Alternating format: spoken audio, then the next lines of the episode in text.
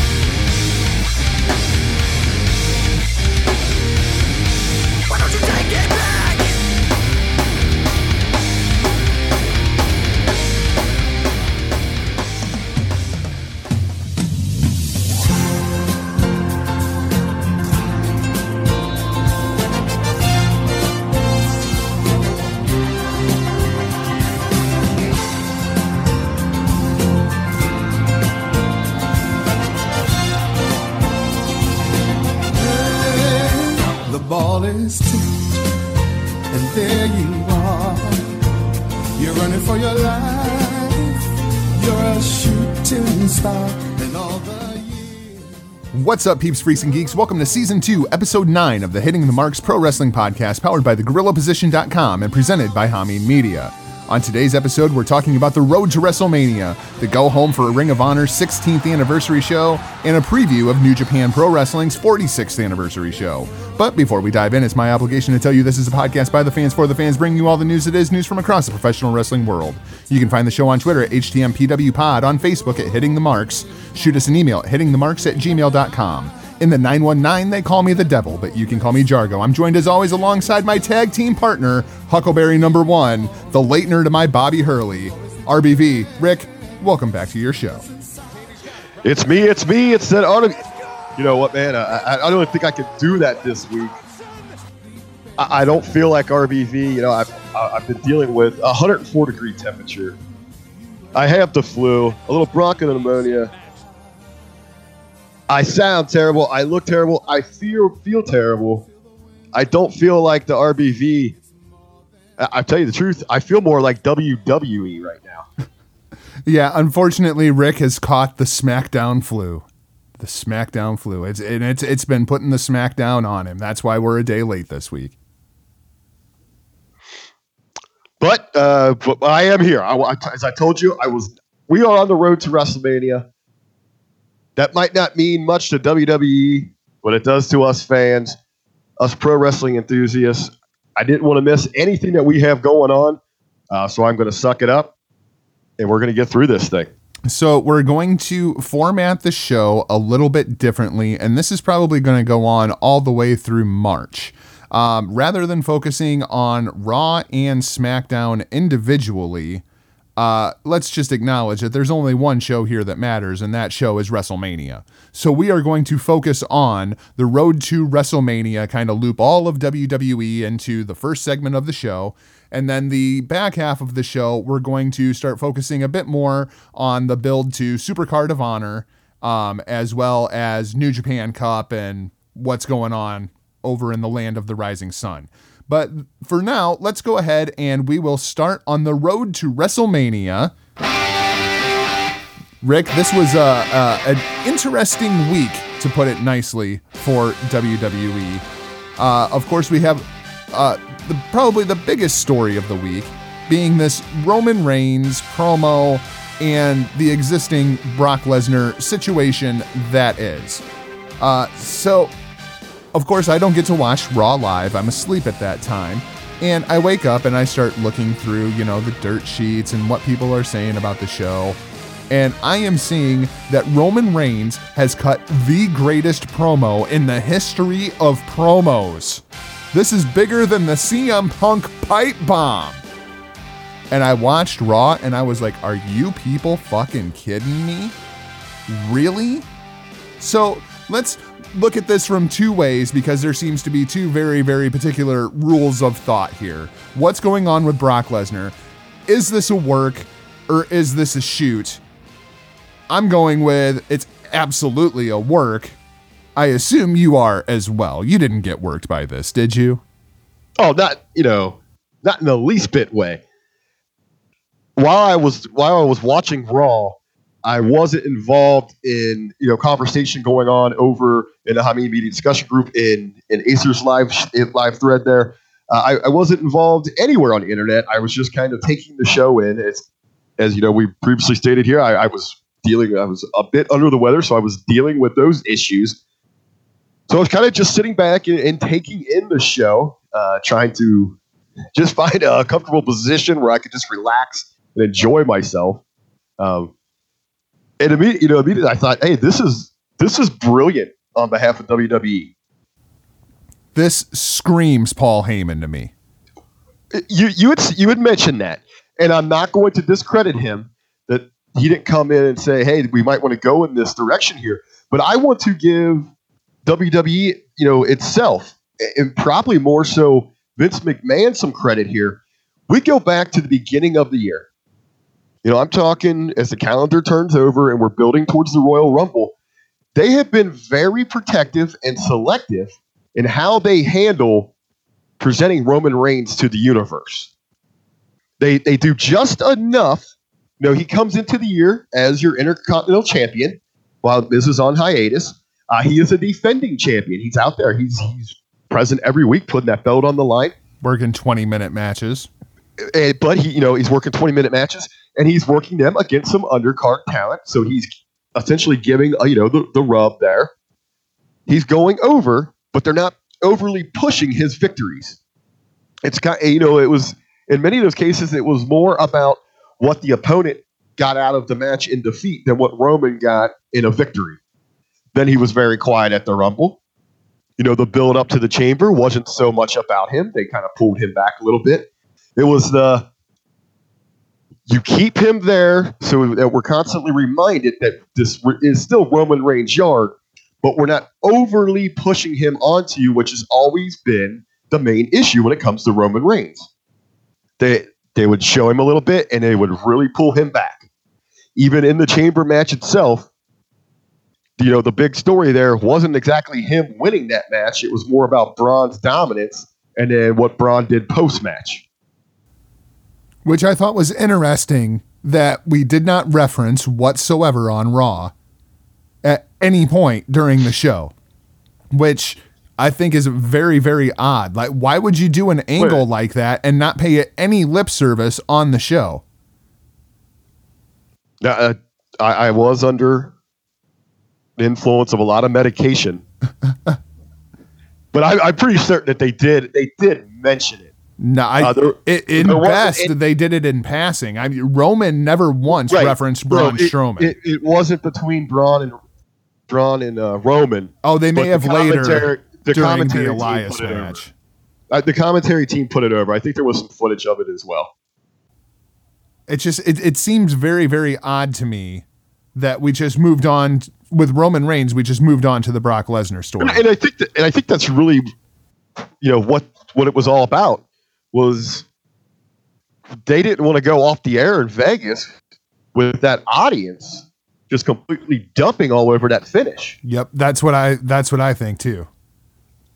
And I kind of thought, you know, maybe because they were in Vegas and it doesn't have that reputation of being one of the hottest professional wrestling cities. I mean, although it is a wild town, you know, it's you don't really think of it in the you know the same light that we would think of a New York, Chicago, or Philadelphia. So I was thinking, you know, maybe maybe they thought they could get out of there a little easier, but that you know that seemed like a hot crowd throughout that show. Maybe they realized, hey, we need something to calm these people down, so we don't have another uh, Philly fiasco on our hands like they did at the Rumble a couple years ago. I think in general this was just a genius plot to get Roman Reigns cheered.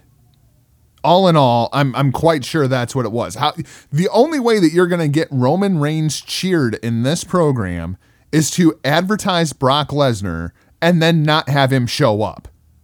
And have Roman Reigns call him out for not showing up. I, this really feels like the Cena and Rock story from God knows how many years ago yeah, you know, you're the part timer coming around for Mania season, blah, blah, blah. Yeah, we've heard this story before.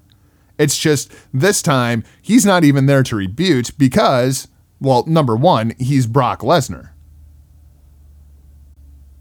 The, the the interesting part of this is the is it a shoot aspect and let's just for the sake of argument let's say that it is 100% a shoot and Brock Lesnar no showed. All right, so let's look at the evidence. We have the picture of Brock Lesnar and Dana White. Dana White also on Sunday, uh, well, Sunday he posted the picture with Lesnar. Then White appeared on the Happy Hours show with Kevin Harvick on SiriusXM Monday night and was very optimistic about Lesnar potentially returning to the UFC. In his own words, they're very, very, very good. So I can't imagine that Dana White is in on this thing. That's the only the, the the loophole here. Dana White has his own agenda. Why in the hell would Dana White be playing ball to help put this thing over for Brock Lesnar? That's where I'm going into. I, I think there are some shoot elements into play, I- I- but the shoot itself has been, you know, metamorphosized into the, into the work from the from a wrestling perspective. And why the hell wouldn't you? Right. You, you need every you need every bit of ammunition you can get your hands on. And I'm serious. Go ahead. WD needs to go out and buy all the ammunition they can right now before the liberals take it away. They need every bit of ammunition they can get their hands on right now to make sure that they got their full support behind Roman Reigns. And this is a great start. You know, he comes out in the promo. He says, "Your Universal Champ doesn't even he just he's not even your champion. He doesn't even care about this company. He doesn't care about you. It's all about his contract and what's gonna what's gonna better Brock Lesnar." He basically said everything that everybody else has been saying about Brock Lesnar for the Right. last two years. Now, now he's he's becoming the voice of the naysayers. Yep. Now the trick is going to be: Are those individuals going to bite? And I don't think it. You know, it's just not going to happen overnight. If, if they're thinking, I mean, this is going to this is going to take a little bit, and they're going to need to really let this play out through through both characters, or you know, all characters involved. Roman has to stick to the guns here with this.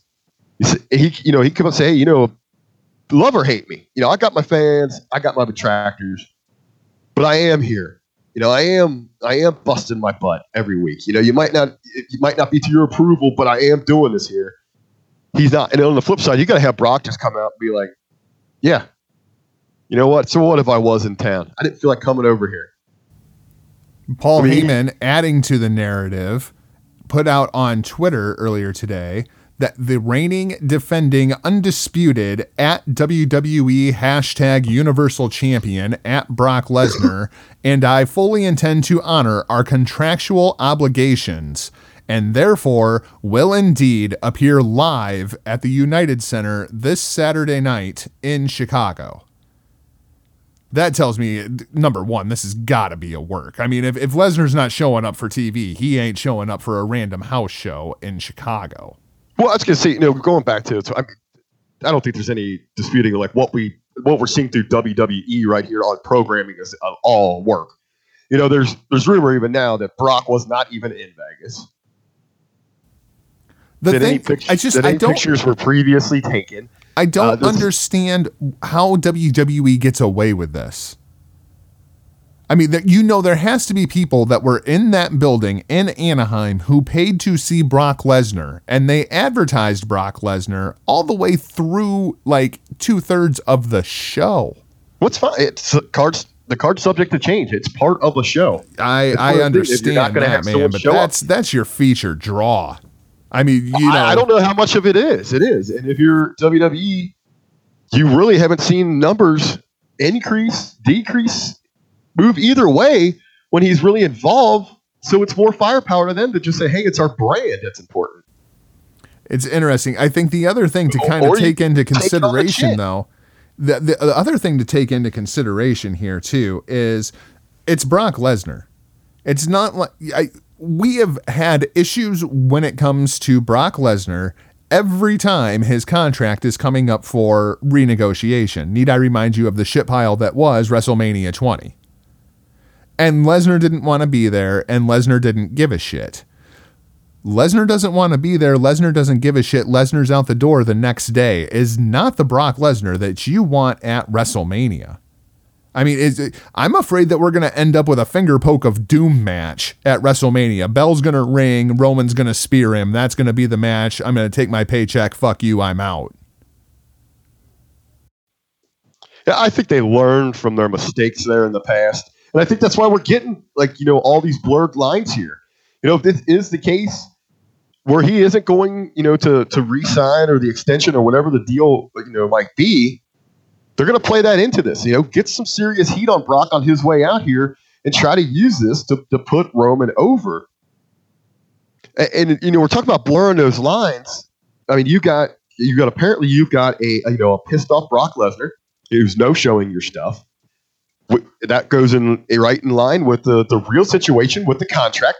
You know, he's not budging, and they wanted him to take a cut. They want him to play ball, and he says, "No, this is what my worth is." I was actually just about to ask you how much of that's a work. How much of that did WWE purposely leak to the dirt sheets to make you think that Brock Lesnar is pissed off because they want him to take a 30% pay cut?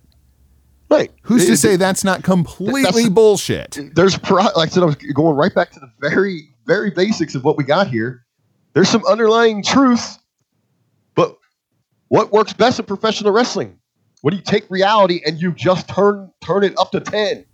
I almost feel like now, in looking at it in hindsight, I almost feel like this Corey Graves and Booker T thing was a test run for this. Dude, that was that was a complete that was a complete work out the gate. People were jumping all over that. Right. So now that they know they can work the dirt sheets, let's leak to the dirt sheets that we want Brock Lesnar to take a 30% pay cut. Then let's put up a picture of him and Dana White. Then let's have him no show Monday on Raw.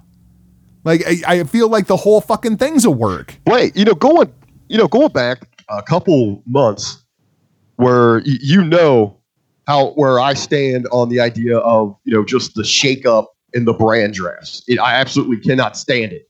It is so lazy to me that they can't come up with a more creative outlets to to move talent around and drive storylines. And in and in pitching, I you know all you know alternate ideas to just you know go and say, oh, this week we're going to move talent around. You know, come up with some other ideas. you know, it was always in the back of my mind. You know, the very foundation of that should be is to create a new year of kayfabe, and you can do that by blurring the lines of your sto- of, of what you got going on in your programming and in reality through your social media. You can leak things to the sheet, to the sheets. They're going to get to the fans and start really working them over. What is real? What's not? You know, is this little heat I'm seeing on television? Is this rooted in something backstage? This is what we're getting here. Well, This is a this is a reality based program that is just starting to heat up here. And you know, really sitting here diving into this, this is probably one of the few things they're really getting right here. And to throw another, you know, another another fold into this entire thing. You know, we're talking about we got Brock's contract. How much was that leaked? How much is it true? How much is that going to play into the story? Well, we got Brock hanging out with Dana White. Is he going back to UFC? Hey, UFC and WWE are about to go head to head for a freaking TV deal. Well, and I think that's the other thing that plays into this is the Fox deal because I'm, I'm going to throw some names at you here, and these are all names that we have heard over the course of the last week on WWE or about WWE. We obviously have Brock Lesnar. We obviously have Ronda Rousey. Now we have Bobby Lashley coming in. We have Daniel Cormier sitting front row at ringside. We have Dana White putting up pictures with WWE talent. So, what do all these people have in common? The UFC. And the UFC is on Fox. And we also now know via the Stooge report that Fox executives were actually at SmackDown. And I find it incredibly intriguing that not only were the Fox executives there, Colin Cowherd was in attendance, and he put up a picture on his uh, Twitter feed of where he was sitting in the crowd. He was actually sitting on the hard cam side. So they never did show them on SmackDown. You have a celebrity like Colin Cowherd there, and you're not putting that over. It's almost like WWE didn't want you to know that Fox was in attendance. But now, thanks to Cowherd's show from yesterday, I mean, I've been listening to Cowherd for like 11 years now. I've never heard him put over professional wrestling. But now he's opening his show with a six minute monologue about what a great time he had while he was at SmackDown and meeting Stephanie McMahon and their work schedule and how WWE doesn't need Gronk and all this other shit. Holy crap, we have Colin Cowherd covering pro wrestling now? Really? I was going to say, you know, you go back a long time with him. I started listening to him probably around 04, 05. Been a long time fan. And I, and I know I want to clear up a few things out there. I know there are some, you know, some wrestling fans that are giving him, giving him the flack over. Well, he's he's never he's never like professional wrestling. He's always disres- always disrespecting the business. You know, just to clear some things up, he always pays um, you shows a great deal of gratitude and respect towards the actual performers themselves. You know, he he very much understands it is their business, it is their craft, and he appreciates that. There have been a few times where he's called out the industry over performance enhancing substance abuse. I think that is fair though, because you know there has been issues with it. Maybe his timing hasn't been right, but steroids are a problem in professional wrestling. But overall, his main beef has been with the wrestling marks. It's the fans that he goes after. And I've always kind of just taken as a grain of salt because, hey, you know, in, in any form of entertainment, there it's about generating some heat.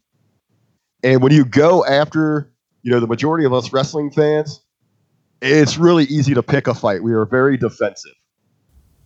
You know, I feel like this whole Fox, um, oh, courting, if you will, started almost a year ago when SmackDown changed around their graphics package, and we were like, wow, that seems really UFC style. And they have added in so many little instances here and there, dropping little hints. It's going to be very, very interesting to see where this goes. And then you also have what's going on on 205 Live, where you're getting like two matches in an hour and they're hard hitting NXT style, strong style matches, and people are just eating it up. And if that's not UFC style sports entertainment in the hybrid of the two, I don't know what is. It's going to be very interesting to see how this thing shakes out. You know, it, there are so many subtle adjustments they're making to WWE programming. You're correct to just scream UFC. You know, we've been picking them up here on this show for weeks. What's really interesting to me is if they do get this deal done, how much is it going to evolve WWE programming? There's a lot of UFC content on Fox right now between the Fox OTA signal and FS1. If WWE is going to replace all that programming, that's a lot of freaking programming. Well, it's a ton of programming there, but you know, I just want to get down like to the very basics there. You know, the big rumor in this report is that the flagship program Raw is going to be given on the main outlet, the national outlet. The OTA Fox signal. Yep. is going to be, you know, that's going to be Monday from eight to ten. Yep, because Fox only broadcasts two hours worth of prime programming. Everything else by like on your local Fox station, that is all done at the local level, with the exception of two hours every night. That's all that Fox National covers. Right. So you don't get that eight to ten slot before you kick into your local news, which is always in whatever market you're in, one of the more popular programs anyway. Uh, but you know, I but you're replacing that on it whatever whatever platform you we're speaking about here, though, especially though the big one. You're replacing UFC, which is a legitimate combat sport. You're going to replace that with professional wrestling. Now, granted, there's always going to be a leeway for professional wrestling because, yes, you're going to have the characters and, and the drama and the storytelling. But you need, but you're going to have to present it in a much realistic, much more realistic and serious manner than than what we're getting right now. So, I mean, the, I mean, hopefully that means the end of of Snapchat filters and ass pancakes. Man, these Snapchat filters. I mean, w- when they did it the first week, we were like, okay, that was an idea. It didn't work. So let's put that over here. And rather than them putting it over here, they've like tripled it. What the? F- what are you people thinking? Knock it, It- off. It is terrible. It's it's one of those things that when because you know I'm there's times that I'm out and about for work. I have an event going on, or you know I've I've just got done with a meeting, and I'll hang around for dinner, or, you know, to have a drink, and, I, and I'm sitting there conversing with you know other you know other people that are out and about, and I'll, and I'll have wrestling put on. It's things like that, you know, when when I see these filters on television, or when I see the New Day come out, it's it's quite embarrassing and now you're going to want to you're going to put this on primetime television and you're hoping that this is going to you know to fill the needs for you know those viewers that that want a legitimate sporting contest. I, I just don't see where, where that flies. And even but one thing that, that worries me on the flip side of that is we're starting to see is you know some matches that are you know just without rhyme or reason, they're just running some things out there, but they're giving they're giving them quite a bit of time. You know, two weeks ago we had a two hour seven man gauntlet match. Now, how long did Miz just go this last week in, in a couple of matches back to back? Yeah, quite a while. That that seems more to me like what you see from UFC programming. Yep. Yep.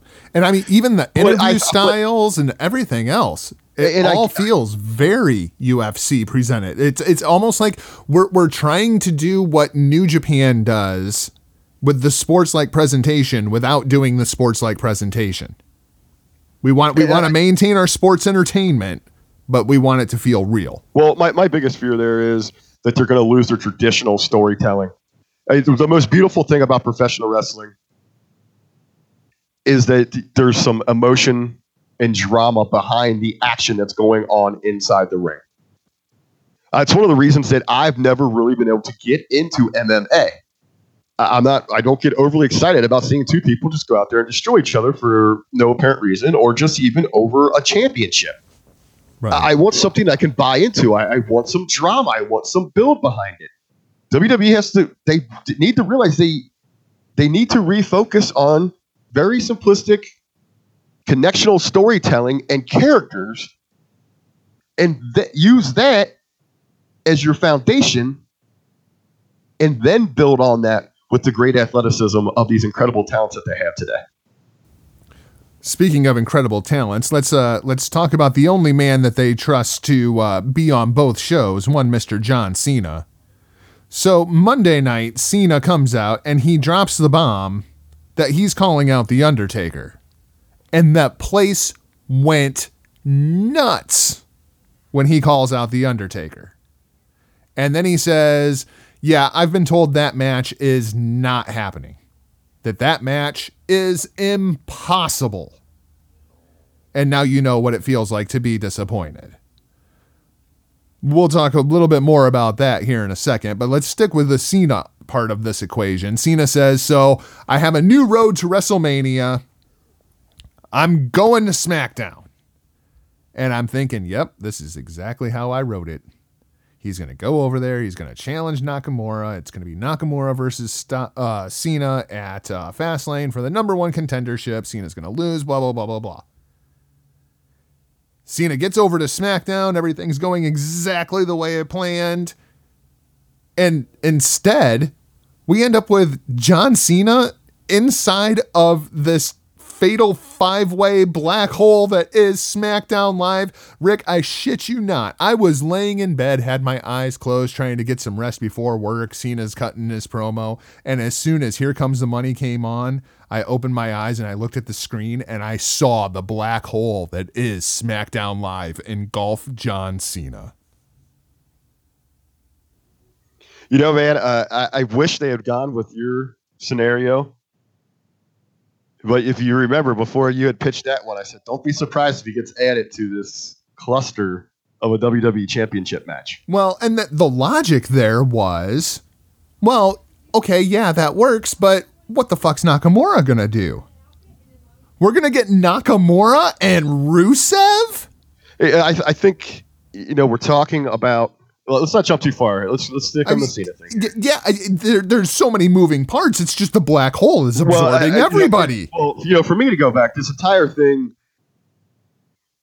You're right. The, uh, the the live audience, those that were watching at home, uh, they were popping over the mention of Cena versus Undertaker. Absolutely. Uh, immediately, when I heard it come out of his mouth, I I began shaking my head, and I, I just could not believe that they were going this route. It, it was so lowest common denominator booking to me. Oh yeah, it's it's I- the I epitome of I, I couldn't believe it. I couldn't believe they were going this route. And then as I was sitting there, just kind of just letting it just sink in, I I started remembering, you know, things that that I've learned listening to the likes of you know the great Ben Hameen, Mr. BWO, Stevie Cool, um, Vince Russo, Jim Cornette, you know, Taz, so many that have been there and lived through this thing, and they constantly remind us there's some things on television that we'll see and hear that we just don't get. Like, why would they do this? Why are they going this route? You know, what is up with this just lowbrow, you know, strategy or booking on their behalf? And it's, I honestly think the reason they that they did it is because someone in the back it was a, it was a rip. Someone in the back was getting a, a you know a kick out of it.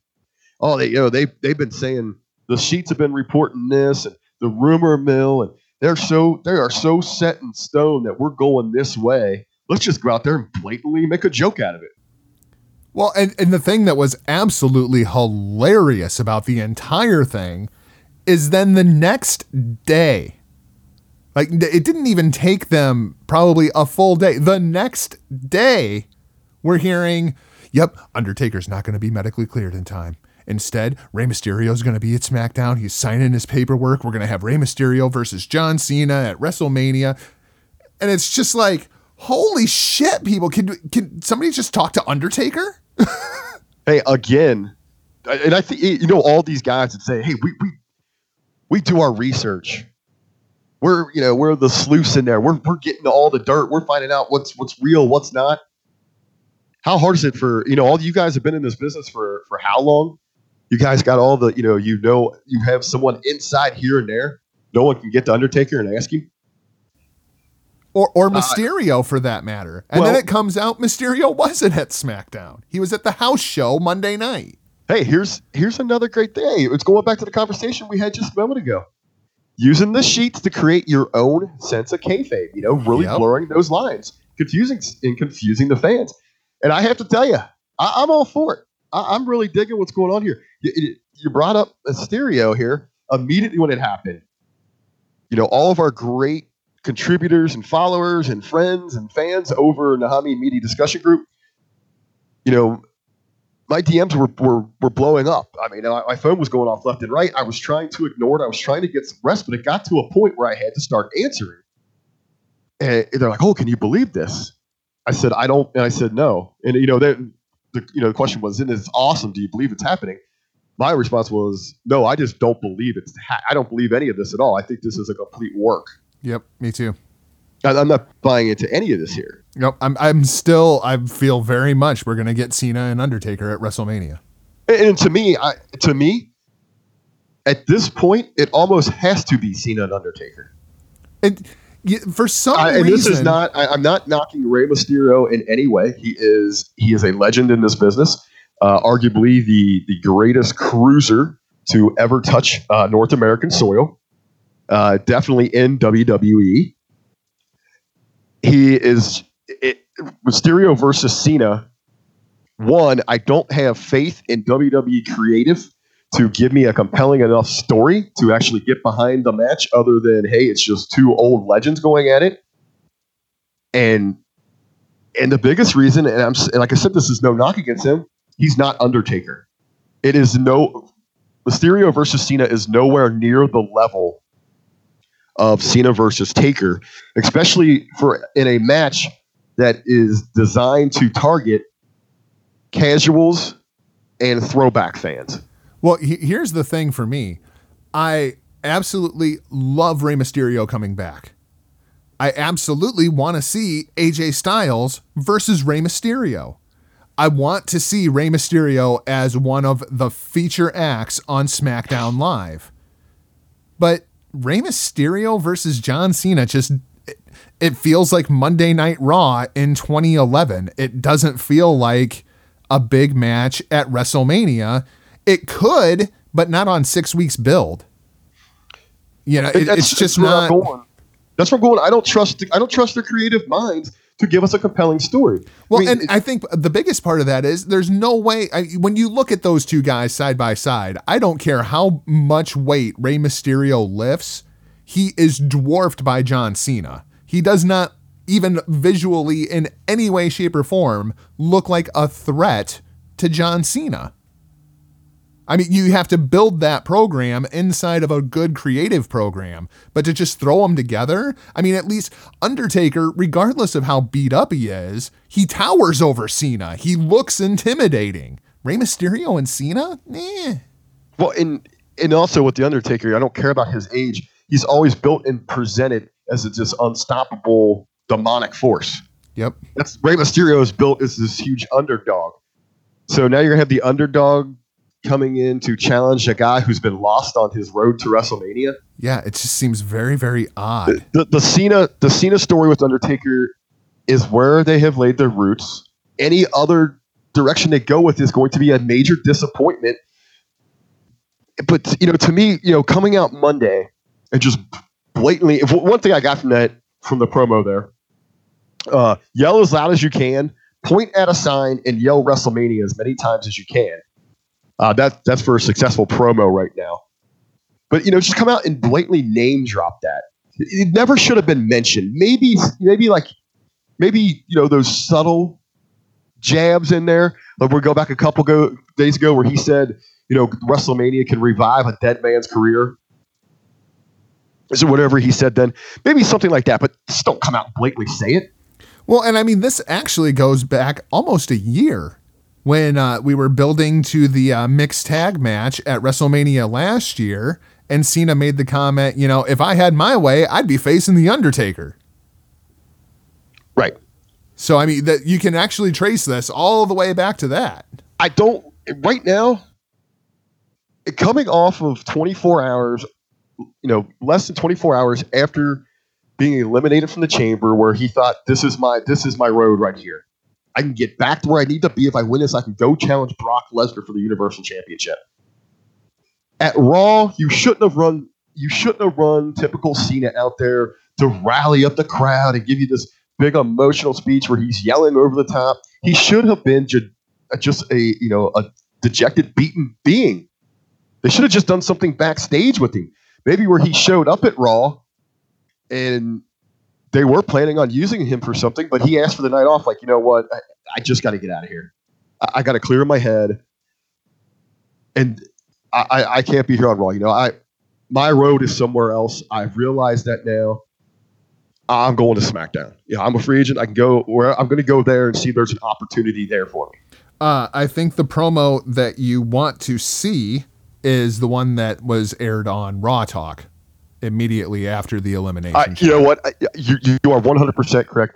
As we were talking over on the Hacker Hameen Media Group in the locker room on Monday, you know, we, you and I were there each and every Monday.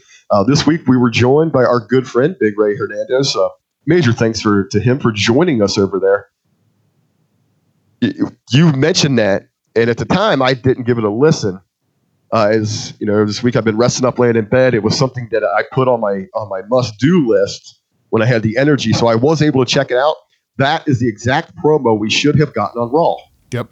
Yep. That's the promo that you were looking for. Uh, so Styles goes over to SmackDown. We get the interaction with Shane O'Mac, which was a little bit too comedic for my taste. And uh, we end up with Cena versus Styles on SmackDown for a 20 minute main event. I think it ended up going like 22 minutes, something like that. And basically, what we're left with now is Styles versus everyone. Everyone. Everyone. What are you trying to lift our gimmick here in Ohio? Yeah, that's exactly what I was doing. So that's basically what SmackDown has become now. It is the black hole that is Styles versus everyone. Everyone. Now I, now I know coming I know coming into the show, you and I were prepared to, you know, kind of rewrite this where it would have made so much more sense for Cena and Nakamura here. We would have rewritten this complete opening. Uh, we would have added some depth to the story, gave reason for fans to get emotionally invested. But as we were running through the run here just before airtime, kind of getting our thoughts together, it, it dawned on us. Now we know why they went this direction. Of course, it was the previous mention. We had all the Fox execs in the, Fox, the house. The Fox execs have one of their main talking heads sitting there front row checking out the show. And what was your match of the year for 2017? John Cena versus AJ Styles. So what are we going to give them? John Cena versus AJ Styles. And, and, you know, looking at it from that perspective, it is hard to knock their decision. Yeah, no, I it, when you consider it in that context, it makes a lot of sense.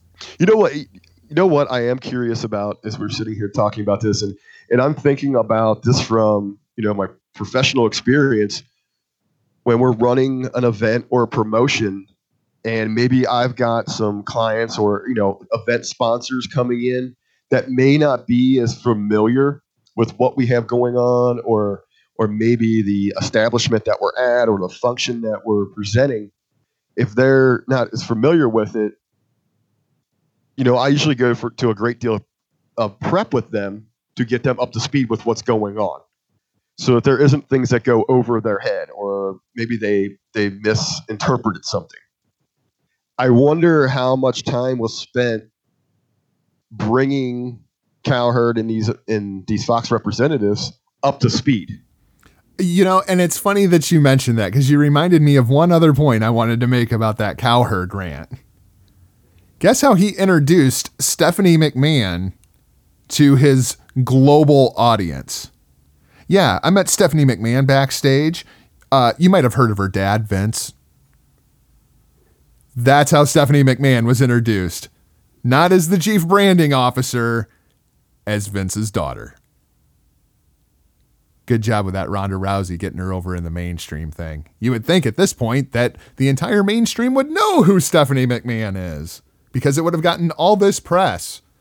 Nope, coming out of Elimination Chamber, Well, it I- was the number four WWE story. Well, no, here's the problem with that is, you know, is is we is we regularly go back to, it's they jam six weeks of television into sixty, try to do it into sixty minutes or a segment. yep. If you would have been running, and you didn't have to have them physically there since Rumble to be building this thing up, there was a, there's countless other ways you could have got the hype going behind this thing. But they waited. Oh, we're gonna we're gonna do it all within 24 hours, and everyone's gonna catch on to this thing. Wrong. Yeah, nope, didn't didn't quite work out that way. The the number one story coming out of Elimination Chamber on ESPN's WWE page, Alexa Bliss retains. Rousey was down there at story number four. Well, so, so go well, real quick here, since we know why they went with this match, uh, why they wanted Cena in that, in that main event there versus AJ Styles, uh, and especially because then you have, you know, you got You have the best in the world versus your biggest star. right. Well, and then you also have, you know, just the subtle touches of those guys are. Ooh, there's the one of their belts is in the final match. You know, and that's a and the WWE Championship's a good looking championship. You know, so that's that's on display there. You've got John Cena, who's the movie star, who I guarantee, you know, the Cowherd and those executives might not have known who AJ Styles is, but everyone who's going to make a decision through Fox damn well knows who John Cena is. Yep. Do And you you, can watch that- Styles for 10 seconds and know he's the best in the world. Was that the deciding factor with the clean finish as well? I assume so. I assume Okay. so. It wouldn't So- even surprise me if that's the entire reason that Cena is being added into this main event was just so that they could do this on SmackDown. And then they were like, "Shit, what are we going to do with Nakamura then if we're going to put Styles in that match?" Okay, uh, uh, give him Rusev. Okay, so we're not gonna we're not gonna crap over the decisions with Cena and Styles going into the six the six pack challenge. But now let's you're right. Now let's shift to something I know you are just waiting to jump all over. Is that we are going to crap on. What? Why? that is the apparent match. Uh, I think it's pretty clear to anyone that was watching that we're going to get Nakamura versus Rusev. Are they seriously so fucking stupid that that, What? that they think that Rusev is a heel? When you when you got up that evening and got to work, what was the first message you got from me? Uh, are they stupid enough to do Nakamura versus Rusev? And I thought on it for like an hour, and I was like, "Yep, they are. They're they're they are that stupid." Um, the the wrestling fan in me wants to say, "This is a double turn. We're gonna turn Nakamura heel. We're gonna officially turn Rusev babyface inside of the narrative, even though he has legitimately been a babyface since what? November? Uh, and, you, and you know, you could even make arguments that he's had babyface qualities uh, for for almost over a year now, because you know most of his beefs with other individuals is that he was trying to stick up for his own and, and like protect his wife. Yeah, I know that fucking rat bastard. Yeah, but just because he is from another country and doesn't like that he doesn't like America. Well, guess what? There's a huge portion of this the people that are here that hate America. And then and then also the other narrative becomes if you watch Total Divas, you know Rusev loves America. Rusev loves that he can go out in his cowboy boots and a speedo and mow his front yard cuz America. Th- That's dude. They have like a uh, a brute. Um. Oh man, it was just tip of my tongue. What's what's the guy that uh, Cohen plays the character? Who? Sasha Cohen plays the character. The foreigner that comes over to America. He's like he falls in love with Pam Anderson. Borat. Oh, yes. He's like a badass Borat. Yeah, basically. Yeah, yeah, he's the brute Borat. Hashtag brute Borat. Sure, Billy Ray Valentine will pop for that. So Nakamura versus Rusev, is that kind of what we're expecting at Fastlane now?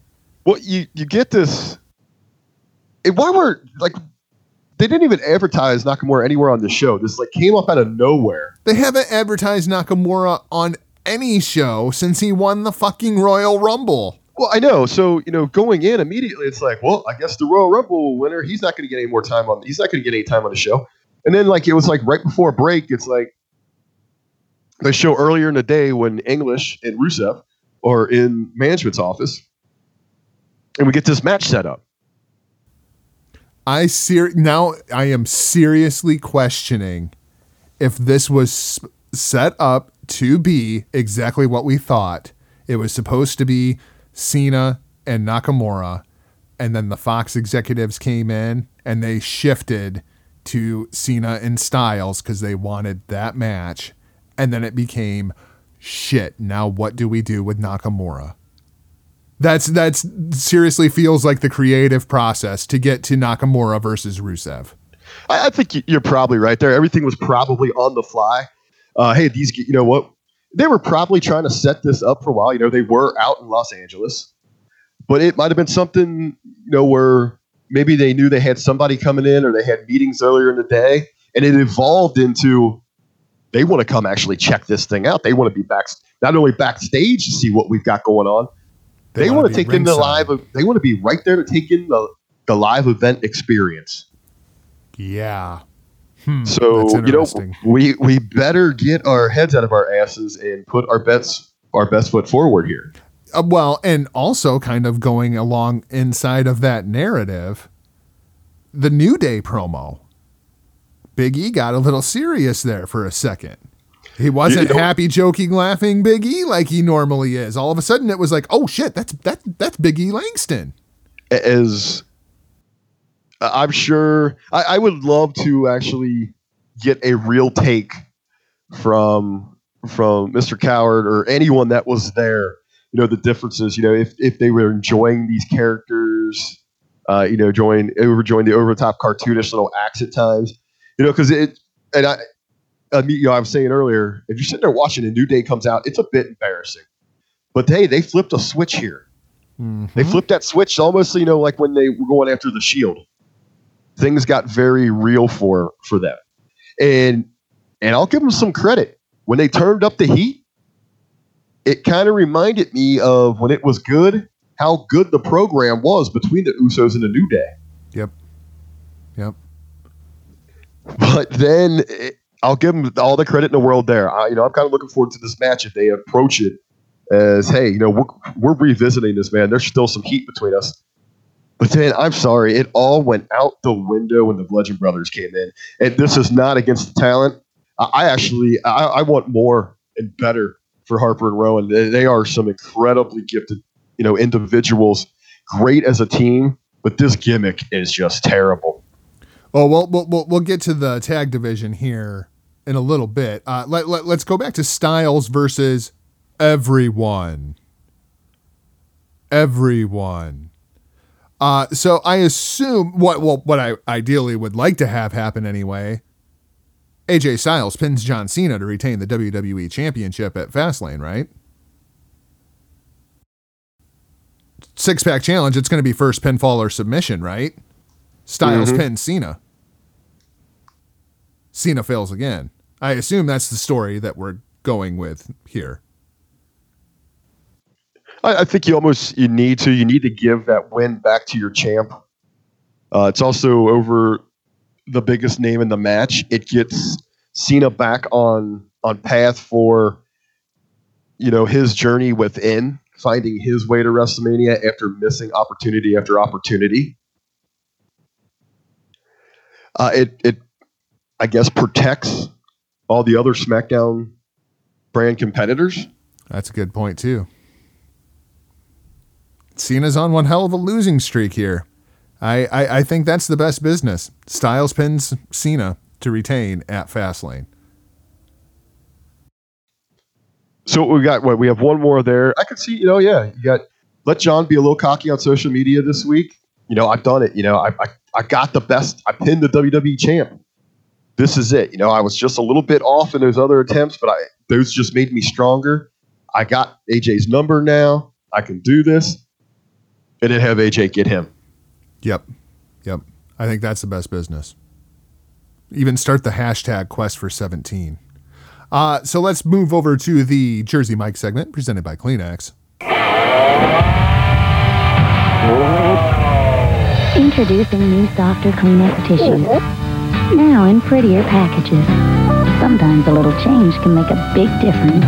Kleenex, softer, prettier. I guess let's start with Ronda Rousey because I don't really know where else to throw her in if it's not the Jersey Mike segment. So, me and you both acknowledge at this point that this is going to be absolutely god fucking awful. But we've kind of come to the realization that we're going to be stuck with Ronda Rousey and Kurt Angle versus Triple H and Stephanie. So, under the assumption that this is going to be terrible, let's try to be as optimistic as we possibly can. How can we save this program? Yeah, I do like how they're they're not really in an, in a storyline that they are obviously rushing to try to get you know to get what they should have been kind of slowly burning to over since the Rumble over the course of the last month. Uh, they are rushing it now. I do like that they're not so quick to say it's going to be Kurt. Yeah, and uh, I they- think they're they- leaving an open end if they can get a bigger, better name that they'll make the swap out. Well, and here's the thing that really, really got me on this show, and I'm not sure if you actually saw this part of the show or not because you were kind of in and out of consciousness. At one point on the show, there's a shot of a limo backstage. But I never saw anybody get out of the limo. And then they advertise, you know, the Rousey segment's coming up next. My brain goes, okay, so there's a limo. You're in Anaheim. So you're in Los Angeles, California, almost. My brain immediately went to, oh shit, that's the fucking rock. But no, we, we, we never get the payoff. And I it just it feels fucking weird. Like why did we get that shot? Are we supposed to believe that was Hunter and Stephanie? Are we supposed to believe that was Rousey? I'm I'm, confused here. But I very much feel like this is going to be Rousey and Angle, the Olympians, versus the Authority. Yeah, I am. You know, right now, as you said, it does us no good to to sit and and keep harping on how How much pretty better it could have been. how it could have been better, how they've botched it so far. It is happening. It is going to be a marquee match. How do we now? How do How how does how does this work going forward? It- But to make it work going forward, I think we do have to to address the number one concern that you and I have is in the presentation of this story, and especially you know a running theme through you know our episode here. It's going to be a running theme through WrestleMania, through you know eh, countless conversations that that many wrestling journalists and fans and whoever they're going to have here is you know is that crossover you know the, the, the difference between those from UFC and wrestling from MMA and wrestling you don't want them to look at this thing and be like oh yeah she definitely went to wrestling to get away from fighting because look at this joke that she's in Yeah. the trick is how are you going to present this as something else other than that And I got nothing. That's the problem. I got nothing. I, I think really to get this thing heated up at its very base, I think we need to start with number one. We need to save Kurt Angle. Well, that's the thing. I mean, we, we have to completely rebuild Kurt Angle in order for this thing to work. And it's like, that's great that you've given him a, a set of balls a little bit here in the last week or so. But then you chopped him off on Monday when he comes out and he apologizes to Stephanie and he's right back to being feeble old broken Mick Foley. And that's what I I really didn't like that. And I guess it's if I, I think in the in the eyes of Stephanie and Triple H, because I'm sure they have a lot of hand in how this is being developed. And and as you, we were saying, you know, they're trying to jam so much in within a 24 hour period here. So they're really hammering home the point that Kurt needs to fall in line. They need to show that he is broke. He's a broken man. That that they can control him, they pull his strings. Well, the problem is they've already established that the moment he took that job. Yep. They don't need to reconfirm that to the fans. We all know he's a broken he's a broken bitch at this point. And this would be very different if we hadn't already seen Kurt in the ring twice. I, I think at this point, all right, so we do have this there. So at this point, Triple H came out and gave him a reminder Monday. He jacked him in the back of the head after he, he came and, and played ball for Stephanie. Gave him the Gronk. Handed, oh yeah, handed, One shot you know, back of the head. Give him the uh, Gronk. it, it, he got his balls back on loan for about 24 hours. He had to hand those back over to Stephanie. yep. uh, and then just add, you know, I guess injury to insult. He gets the Gronk from from Triple H. I really hope, and and since they're, they're about doing things in fast motion here, I want to see him come out next week and and just flat out, you know what? This isn't me. The hell with everybody. The hell with Trip, and just let him shoot. Let him shoot about You want intensity, integrity, and intelligence, Kurt Angle, not feeble, old, broken down Kurt Angle. Let him shoot. Uh, yeah, yeah. He's the three eyes. He's the Kurt Angle that didn't need this. Uh, how many years ago when he told WWE and especially Triple H and Stephanie McMahon to stick it, and he went somewhere else and made another company where he spent Yeah. the majority of his career, where he will be remembered. Those those highlights in his career will be from that promotion, not because of them. You know, he came back to WWE for the WWE universe, not to be a puppet and a whipping boy. He's here to make a stand now. And then, then somewhere in there, you you know, so he, they just can't fire him. You know, he's got to show that Kurt has some brains. That he went and did some homework this week, and he got to put in place that his position is protected right now. I think all you need here is a, a very quick visit from Vince. Just have Vince make the match, say, This is what's going to happen. I'm sick of this. She's a star. We brought her in to make a whole bunch of money. Get over it. It's going to be interesting to see how this thing unfolds and if they can attempt to save this program. I, I you know just I know at this point interjecting Vince is just seems so simple for me. I- I'd really just I, I- I'd like to I just hope that they restart with Angle. So let's uh, talk about the uh, WWE Raw Women's Championship and and how in the world we're going to get to whatever we're going to get to at WrestleMania.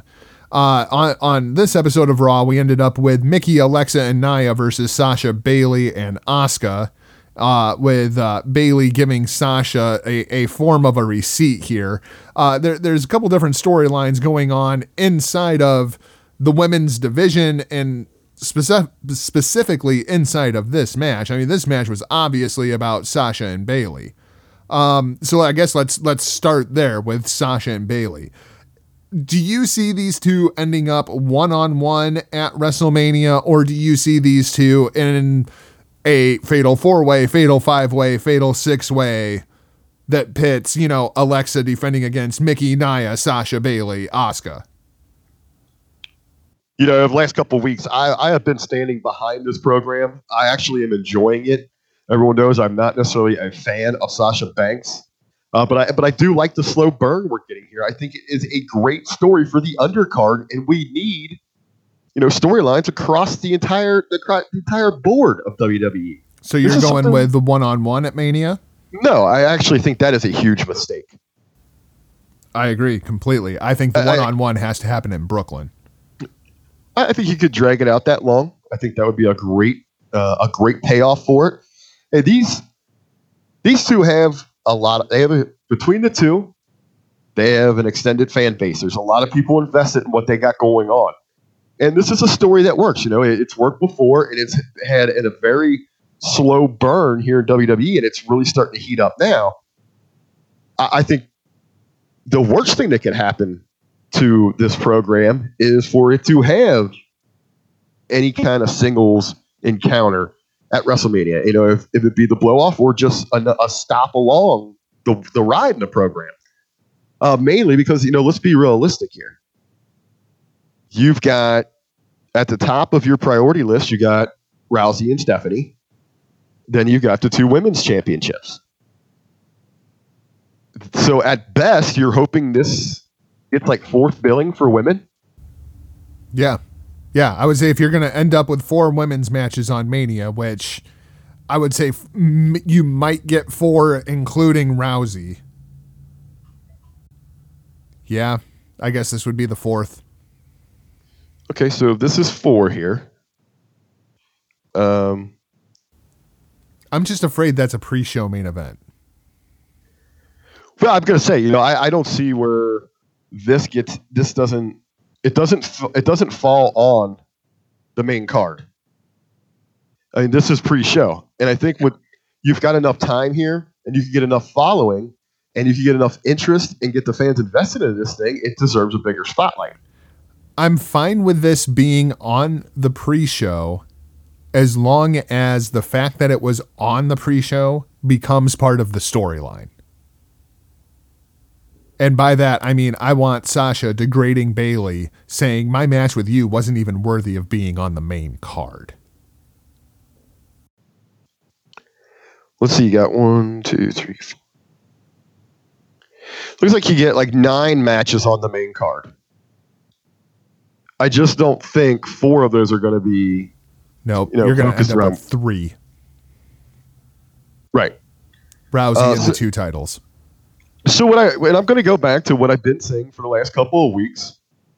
I really think we're going to get a fatal four way involving Bliss, Nia, Bayley, and Banks here, and that could be pushed to a five if they want to include Mickie. I I just think maybe at some point, and I hate to say this because she's such an amazing talent, uh, that that Mickie might just get that odd person out kind of treatment.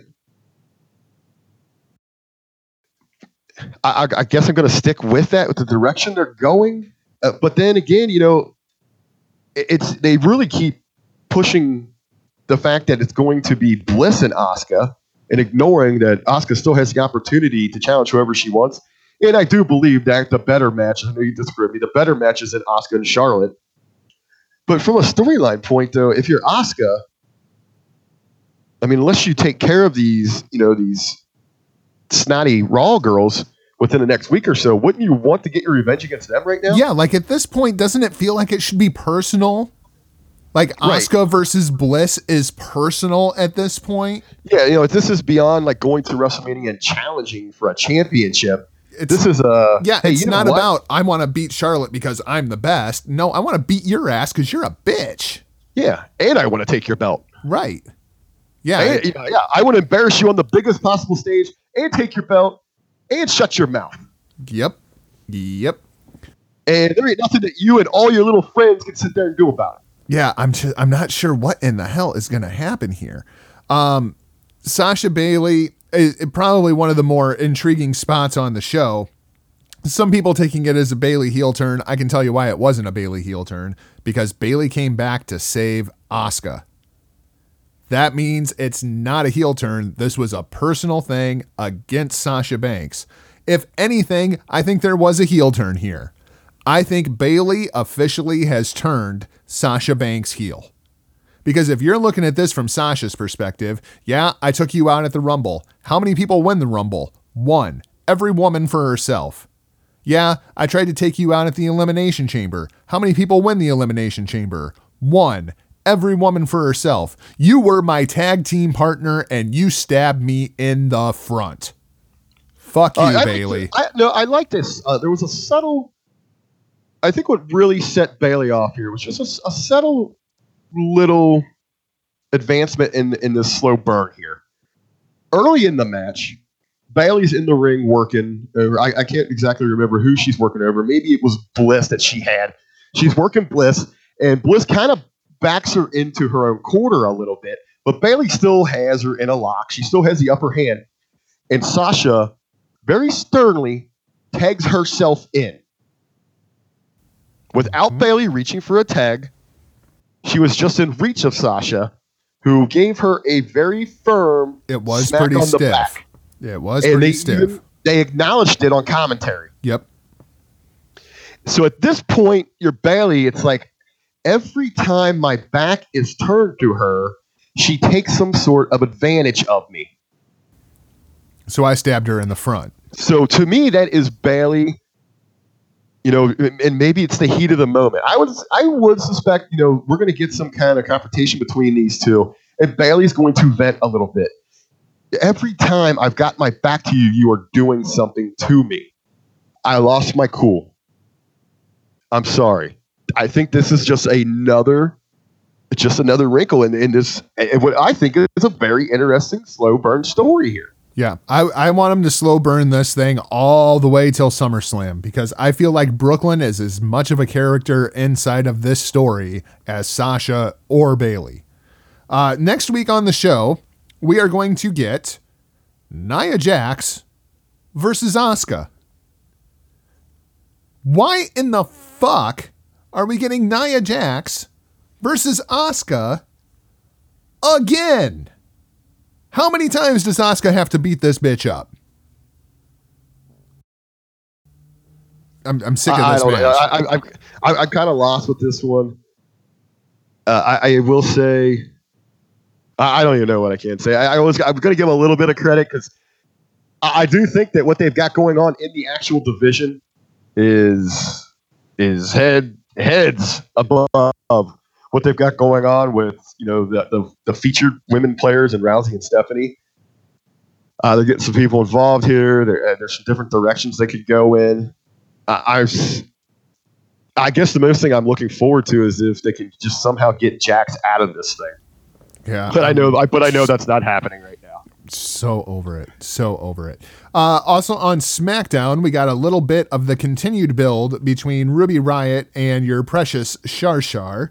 Uh, we haven't really touched on this much here lately. Uh, Rick, are you looking forward to this? Is, has this program done anything for you? Because it has done nothing for me.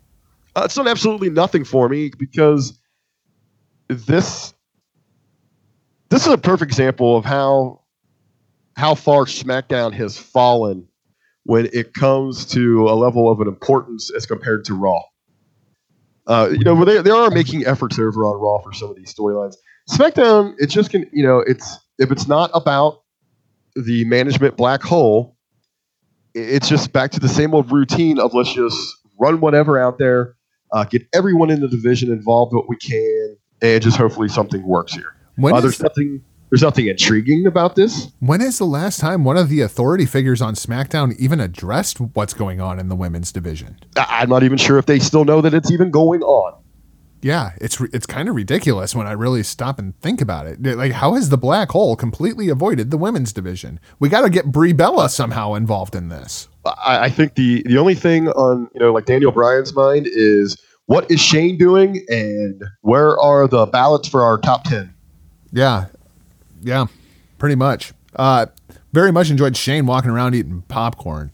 You know that that that was definitely the highlight of SmackDown for me this week. Come But you know, yeah, on. one of the things that it really got me this week, and they do it all the time, and I've noticed it before. But you know, as, as I talk to you and get you know get to absorb all of your television knowledge about how you know how they shoot certain things and making things look realistic.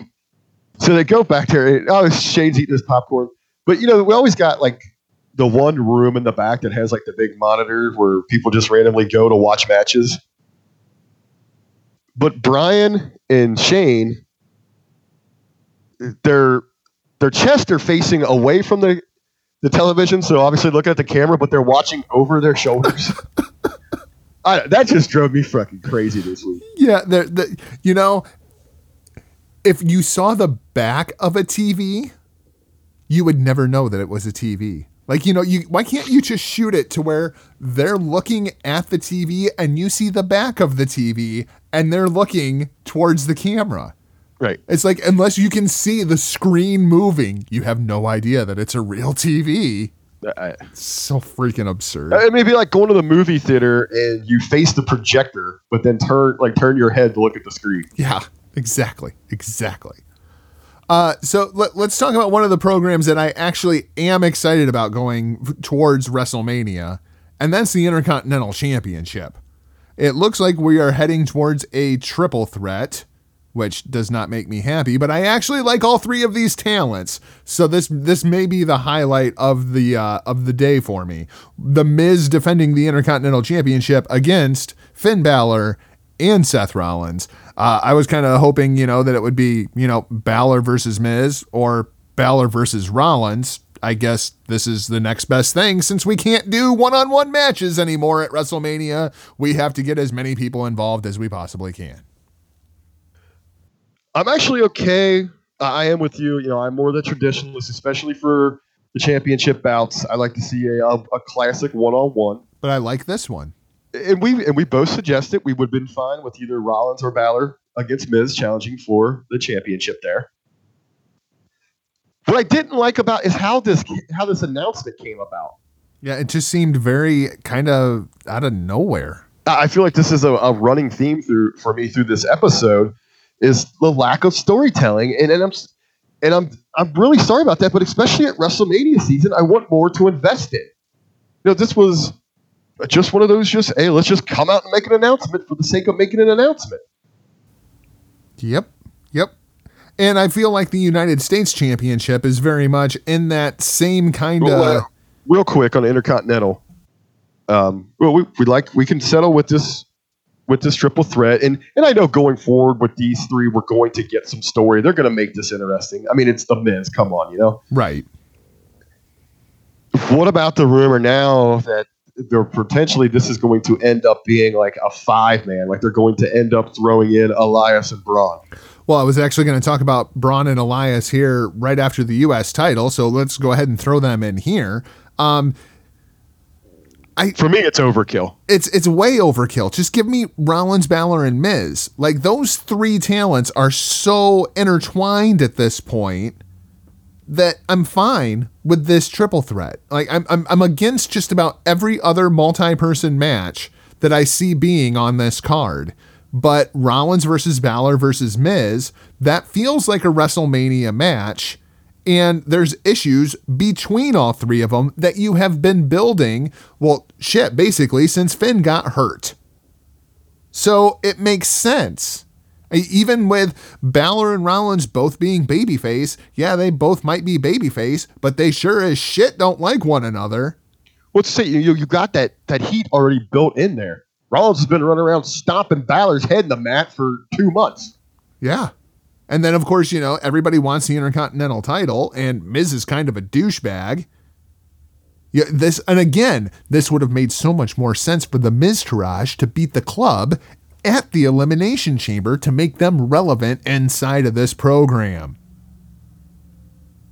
But no, we didn't do any of that. Yeah, there, there are. If you keep this with just the three of them, there's a lot you could really do to make this an interesting ride. Absolutely. And especially I we don't know when Ambrose is going to be back, but if you somehow would end up, you know, with the Shield versus the Balor Club versus the Miz and the Miztourage coming out of this program, I would be down for that. That this could be a good way to bring Dean back too. I, I'm not sure what his timeline is. Hey, I'll even throw out there too. Hey, you got a great young talent, had some heat on him. If he can travel, that could just do some side stuff dance. Hey, you could get Jordan as a side act to this thing. I actually thought that if Jason Jordan is going to be healthy, this is absolutely his spot at WrestleMania. This becomes a fatal four way, right? I mean, really, the only person that doesn't have heat there would be Balor and Jordan, but I mean, you could build that real quick and easy. It works the rest of the way around. Well, you know, we got so many players that could get involved here. Uh, hopefully, it doesn't get overbooked. Um, I would I, like personally, I would like Braun versus Elias to have been a one-on-one match at WrestleMania, to where that's when Braun finally gets his hands on Elias. But no, we stooged that off. I, if you could have had Elias getting away from Braun Strowman for three months, and then finally at WrestleMania Braun gets his hands on Elias, people would have been fine with a 30 second match and just had Braun just destroy Elias. I think that that would have been a huge payoff with very little effort going forward. Yeah, but If no, they just would have if you just would have had it where Elias seems to be that one guy that this uncontrollable freak can't get his hands on, it, it you're right, man. I mean, just that entrance alone would have had people on the edge of their seat. I mean, just ready to go. You know, Yep. it's There was- finally here. Finally, there's nowhere for Elias to run. You are in a crowd of 100,000 people and they're all looking at you. There's nowhere to run, there's nowhere to hide, and Braun Strowman gonna get you. But no, we stooged it off. You know, Braun's power slammed Elias like at least a dozen times now. But damn, you know, you could have actually just done a very simple story like that and had something for both of these guys. You wouldn't have to contaminate Rollins versus Balor versus Miz with Braun and Elias and their bullshit. And you would have had something for Braun Strowman to do because I absolutely hate the idea of Braun Strowman versus Roman Reigns versus Brock Lesnar, which I have also heard rumored. Don't want to see that whatsoever. Uh, I don't want to see a triple threat for the Universal Championship whatsoever. But if they were going to go that direction, Rollins would have been the obvious choice, but that's already gone. So just let it go. We, we don't need, we do not need Brock Lesnar any more Brock versus the odds Yes. sort of deals. Especially, especially if you, if the point is to put Roman over as the finally the conqueror of the beast. Yep. Yep. And especially when we've already seen Braun Strowman get beat in a triple threat match against Brock Lesnar. Just doesn't make any sense to me. Well, it's what about anything with the rumor that they are kind of saving Braun in case something goes awry with this steroid situation? Well, here's how I feel about the steroid situation. Shit or get off the pot, dude. I would like to announce that I'm going to be making a future announcement regarding a future announcement about a future announcement at this time. Well, I, I really what's what's his name? Johnny Bravo or John Bravo? Yeah, something like that. Like either fucking do it or shut the fuck up at this point. I mean, I, I'm I'm tired of waiting. yeah, I was having a conversation, and they were like, "Well, it seems like you know he's he's pretty out outgoing about you know he's just doing this, uh, at, you know, is it's the right thing because he doesn't feel that people should be de- because Roman denied this." I said, "Get out of here with this, man. This guy's doing it to push his own agenda." It's like the, the what this guy is doing right now is the same thing I saw ABC do the other day. I actually saw a commercial advertising that there was going to be a Roseanne commercial during the Oscars on Sunday. It was a commercial for a fucking commercial. I mean, come the fuck on. That's basically what this guy's been doing over and over and over and over. I mean, Jesus Christ. We were talking about this story, what, a month ago? Do something. Shit or get off the pot. So let's talk about the U.S. title. Speaking of shit or get off the pot. Bobby Roode versus Randy Orton. Looks like that's going to be going down at Fastlane. And I absolutely expect that at WrestleMania, it's going to be Bobby Roode versus Randy Orton versus Jinder Mahal for the United States Championship. Basically, it's just a copy and paste of the Intercontinental Championship Rollins versus Balor versus Miz. I'm almost hoping that they add Jinder to this because they're going in it eventually. This Uh, program just- needs Jinder Mahal. How fucked up is that? Well, I no, I just wanted I just want it to be added so that we don't have the mirroring matches exactly. at, at WrestleMania because I, I I don't know because I'm even thinking they're going to start mirroring things from the women's division to the tag division.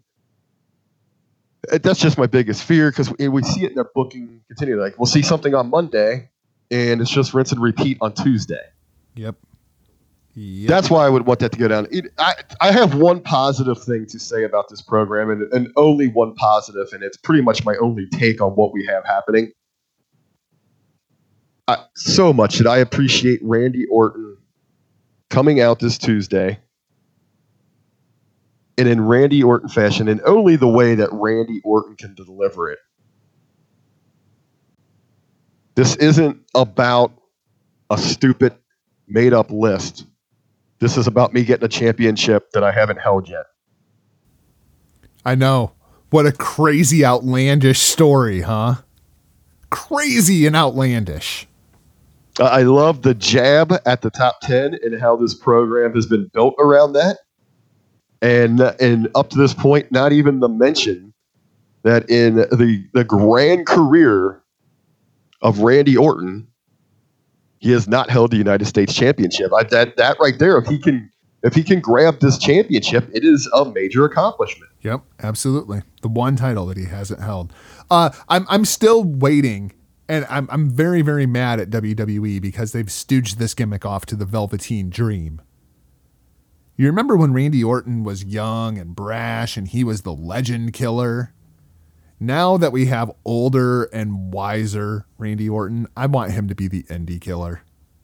I want him to just go after. I want him to go after Kevin Owens. I want him to go after Sami Zayn. I want him to go after Bobby Roode. Anybody who has a career that did not start and end inside the WWE, if you're an indie darling, Randy Orton coming for you. That's what I, know, want I- to see. I don't care. You know, Dream's just running his mouth about it, and he, you know, he's. I, I I love where he's coming from with it. Hey, but Baron Corbin was doing it as well in NXT. Yeah, but but there's something about Randy Orton being the indie No. killer. That's what I know. I, I say give it to Randy now. Let him run with it. Just don't yeah, just don't show it on television. Yeah, Let him go. Twitter Let dot go. dive. Yeah, uh, I was gonna say whatever, whatever the equivalent of an RKO via social media is gonna be. A him do it. hashtag out of nowhere. Yeah. Yeah, like he just gets in conversations that have nothing to do with him that involve some indie guys. He just drops a hashtag out of nowhere. that would be fantastic. God, I want to see that program like so Hey. bad, and then it can accumulate with Randy Orton versus AJ Styles. Because let's face it, AJ was an indie darling. It's so funny how we just view him as a WWE guy now. You've got you've got all you've got some working connections now as well where they they do allow some of their top talents or just any talents really to to make appearances for some indie promotions or some conventions or something like that. Can you imagine the heat if Randy Orton shows up at a ICW show Oh man. or an Evolve show and he's just there just just crapping all over it? You know what just occurred to me? You know how fucking cool this would be. And th- this ain't going to happen, but this would be really fucking cool. If we turn Randy Orton into the indie killer, right? And you run with this all the way until next year's Royal Rumble, right? And it's just Orton putting down indie guys left and right. Even he shows up at NXT and just like lays out every indie guy, right? And you build it until the Royal Rumble next year when Kenny Omega debuts, and you end up with Kenny Omega versus Randy Orton at WrestleMania next year. The indie darling of all indie darlings versus the indie killer. That would be some epic shit.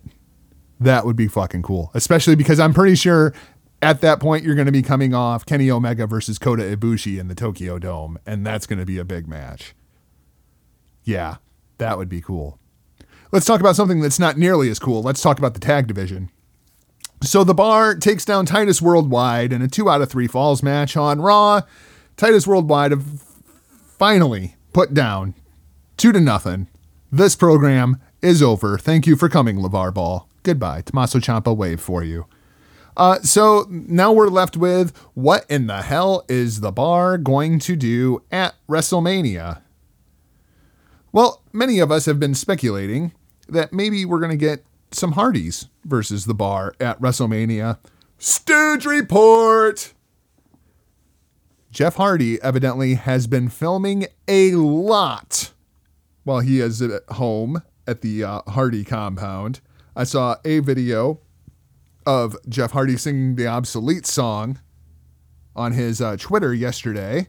And as the camera kind of pans up, you can tell that Jeffrey Nero Hardy is in full on Brother Nero garb if you can see his reflection inside of the iPhone.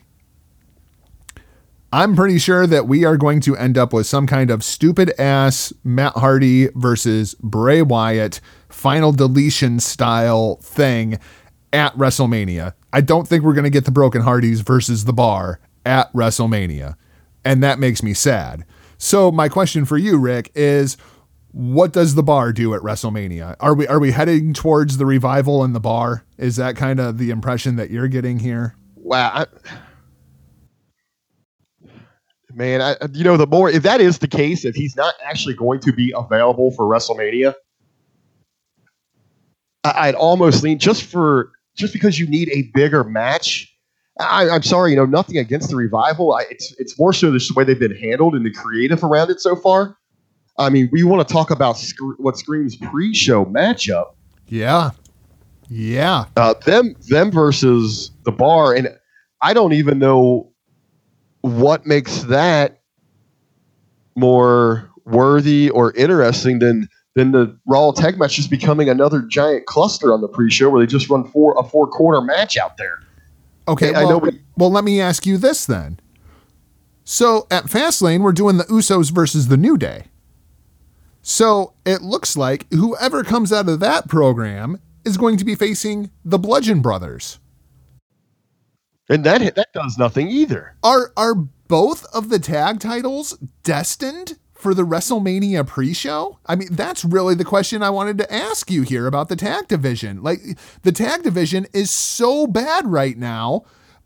At this point, give me the bar versus the Usos and let's unify the fucking tag titles and let's unify the tag division cuz this thing is a mess.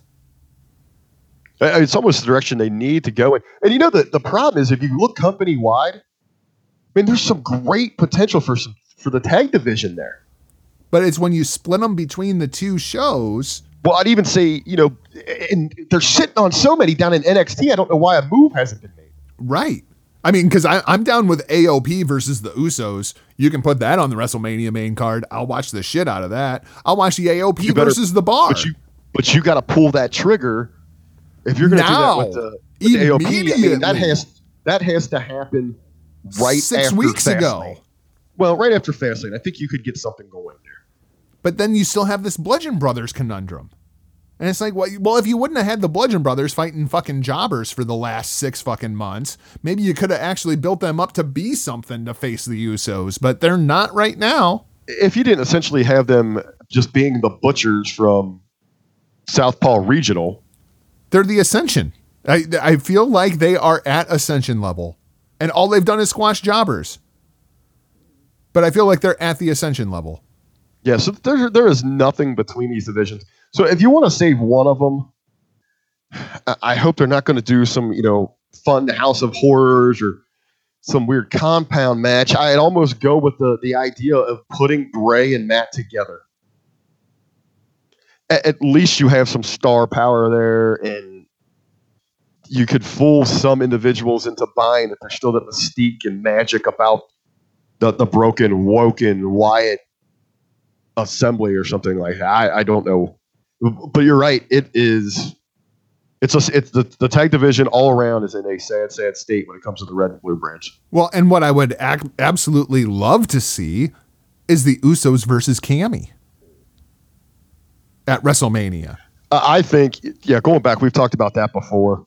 You can make a, you can make a. You, here's the problem with Cammy's stuck sit- in the black hole. well, as as we're sitting here looking forward to to WrestleMania, and the problem is why people are so uninterested right now is because we're not having any continuity from Royal Rumble to actual WrestleMania. It's like we're on a, a whole different side road. Now you're turning onto the interstate to WrestleMania. What we we still got over a you know a week and a half here to figure out kind of where the cards lie for SmackDown. Yep. And then, okay, so that show goes on. What? It's a week from next from this Sunday, correct? 311. Yep. Okay, so three eleven. So we really aren't going to start gearing up for the you know the entire company is going to start gearing up until Tuesday the thirteenth. Yeah. And Mania's on the 8th. Yeah, Three week build to WrestleMania. right. That's that's why people are having trouble investing here. Was That's why conversa- plenty of tickets are still available. I, I was having a conversation earlier, and someone asked me, "Are you excited for WrestleMania?" And I said, "You know what? I, I honestly can say that I am not." No. No. Well, it's it's WrestleMania season. You should be excited. I said I'm not going to get excited about just for the brand, just because it's the brand. Yeah, I mean, when I look at WrestleMania, I mean, so you got AJ and Nakamura. That'll be awesome. Yeah, they're gonna no. It's I can go watch that from the Tokyo Dome. Right. That that was awesome. Exactly. This is going to be 20 minutes of WWE saying, "Well, we gave you what you wanted." Roman and Brock? Nope, not excited. Cena and Mysterio does nothing for me. Cena and Undertaker, I'm I, I'm I'm excited, but I don't expect it to necessarily be you know the instant classic that it could have been ten years ago. I don't I don't need that to be an instant classic. I want Valid. I want that I want that match to It'll be all character story. yeah, I want that match to get me emotionally invested. I, Yep. I want to see Cena's journey there. I want to see is this the final chapter for the Undertaker? And the whole point of that match is to is to pull the viewers from the mainstream, you know, that mainstream and the casuals and the throwbacks. And from there, it all goes downhill because then you get into, you know, the Rousey mess, the the the women's title messes, the Intercontinental Championship three-way, the expected United States Championship three-way, the tag divisions, Braun and Elias. Like when you start looking at the undercard for Mania, it's not very good right now. And I, honestly, what they're presenting right now, if if I had to say what um, am I potentially excited for for for Mania, uh, number one, I guess I'd have seen. I'm not even over the top about it, is the triple threat with Rollins, Balor, and Miz. If they add to it, it's going to ruin it. Yeah. Uh, I don't like how they announced it, but I trust that these three can get a story going. Uh, I am I am interested in Cena versus Undertaker, but as I said, you know, more so for for the ride. I want the journey. I don't care about the destination. And I am a little intrigued to see how they really go about this Lesnar Reigns thing. Yeah, uh, very much agreed. Very much agreed. At least the presentation. And Even if I'm not necessarily interested in the match, I'm interested in the presentation of it. So, anything else that you wanted to comment on when it comes to WWE this week? You know, I, I did want to go back to something that you and I talked about previously. Uh, just this is going back a little bit. We were talking about Rusev Nakamura, and you you know you throw out, are they going to maybe do a double turn there? Isn't that the wrong time to do the turn for Nakamura? Would it be more effective if he actually turned on AJ? Oh yeah, absolutely it would be. Absolutely it would be. Um, I did notice though there was a, an interesting tweet from one Mr. Shinsuke Nakamura that I saw earlier today, where he was asking um, the the Chaos members, so who do you think's going to win this match? And Will Ospreay responded, "Have you not seen the picture?" And because Chaos is basically holding all the gold in Japan right now. Have you not seen the picture? We're just waiting for you to win the big one. Hint Chaos is not the good guys. Never has been, never will be. They all they kind of were when Bullet Club was taking over, but no, Chaos are not the good guys. It's cute how you funny Americans think Nakamura is the good guy. So we're going to throw it over to a break. This is called the Happy Song because when we come back, we're going to talk some Ring of Honor and we're going to talk New Japan Pro Wrestling. That makes me very, very happy. We'll be right back.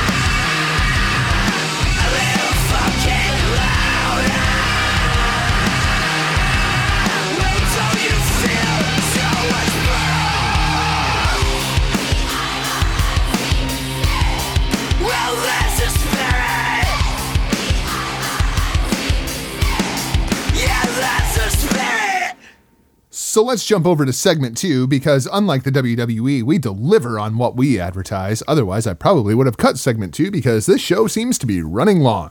So let's talk about Ring of Honor and their 16th anniversary Go Home show, which I know for some of you airs this weekend. Some of you have already seen it. And of course, with this show coming out on Friday, there's a more likely chance of that. So we wanted to talk a little bit about that. And then uh, over the weekend, we're going to dive a bit more in depth into the 16th anniversary show as well as New Japan's 46th anniversary show and the upcoming New Japan Cup. Um, so let's talk about the anniversary go home show. Uh, I'm I'm very very torn here, Rick. And I'm curious if you're going to be as torn as I am after you see this show in its entirety versus just in segments like you normally do when we talk about it here on the show. Um, Honor Club is 120 bucks. 120 bucks and I'm trying to convince myself I pay 120 bucks a year right now for WWE Network. I pay about 120 bucks a year right now for New Japan World. Can I seriously justify another 120 bucks for Ring of Honor? But I really want to see this show and I know I'm really going to want to see Supercard of Honor and just between those two I'm already at 100 bucks. So why not just fucking do it, right? Well, you know, here's what I'm wondering. Would it be nice if, I mean, not maybe if they couldn't even all get together? I mean, that would be grand. But even if the individual platforms, you know, we got, we got our great ties with the Hacker Hameen Media Group and with the GorillaPosition.com. It'd be nice if there was an option for like a press discount. Man, that would you know. I actually I was looking at the Honor Club sign up page because Total Stooge Report. I completely thought that the anniversary show was tonight, being Friday, not a week from tonight, being a week from Friday. Um, so I'm looking at the Honor Club website and I'm like, hey, wait a minute. I work for fucking Sinclair.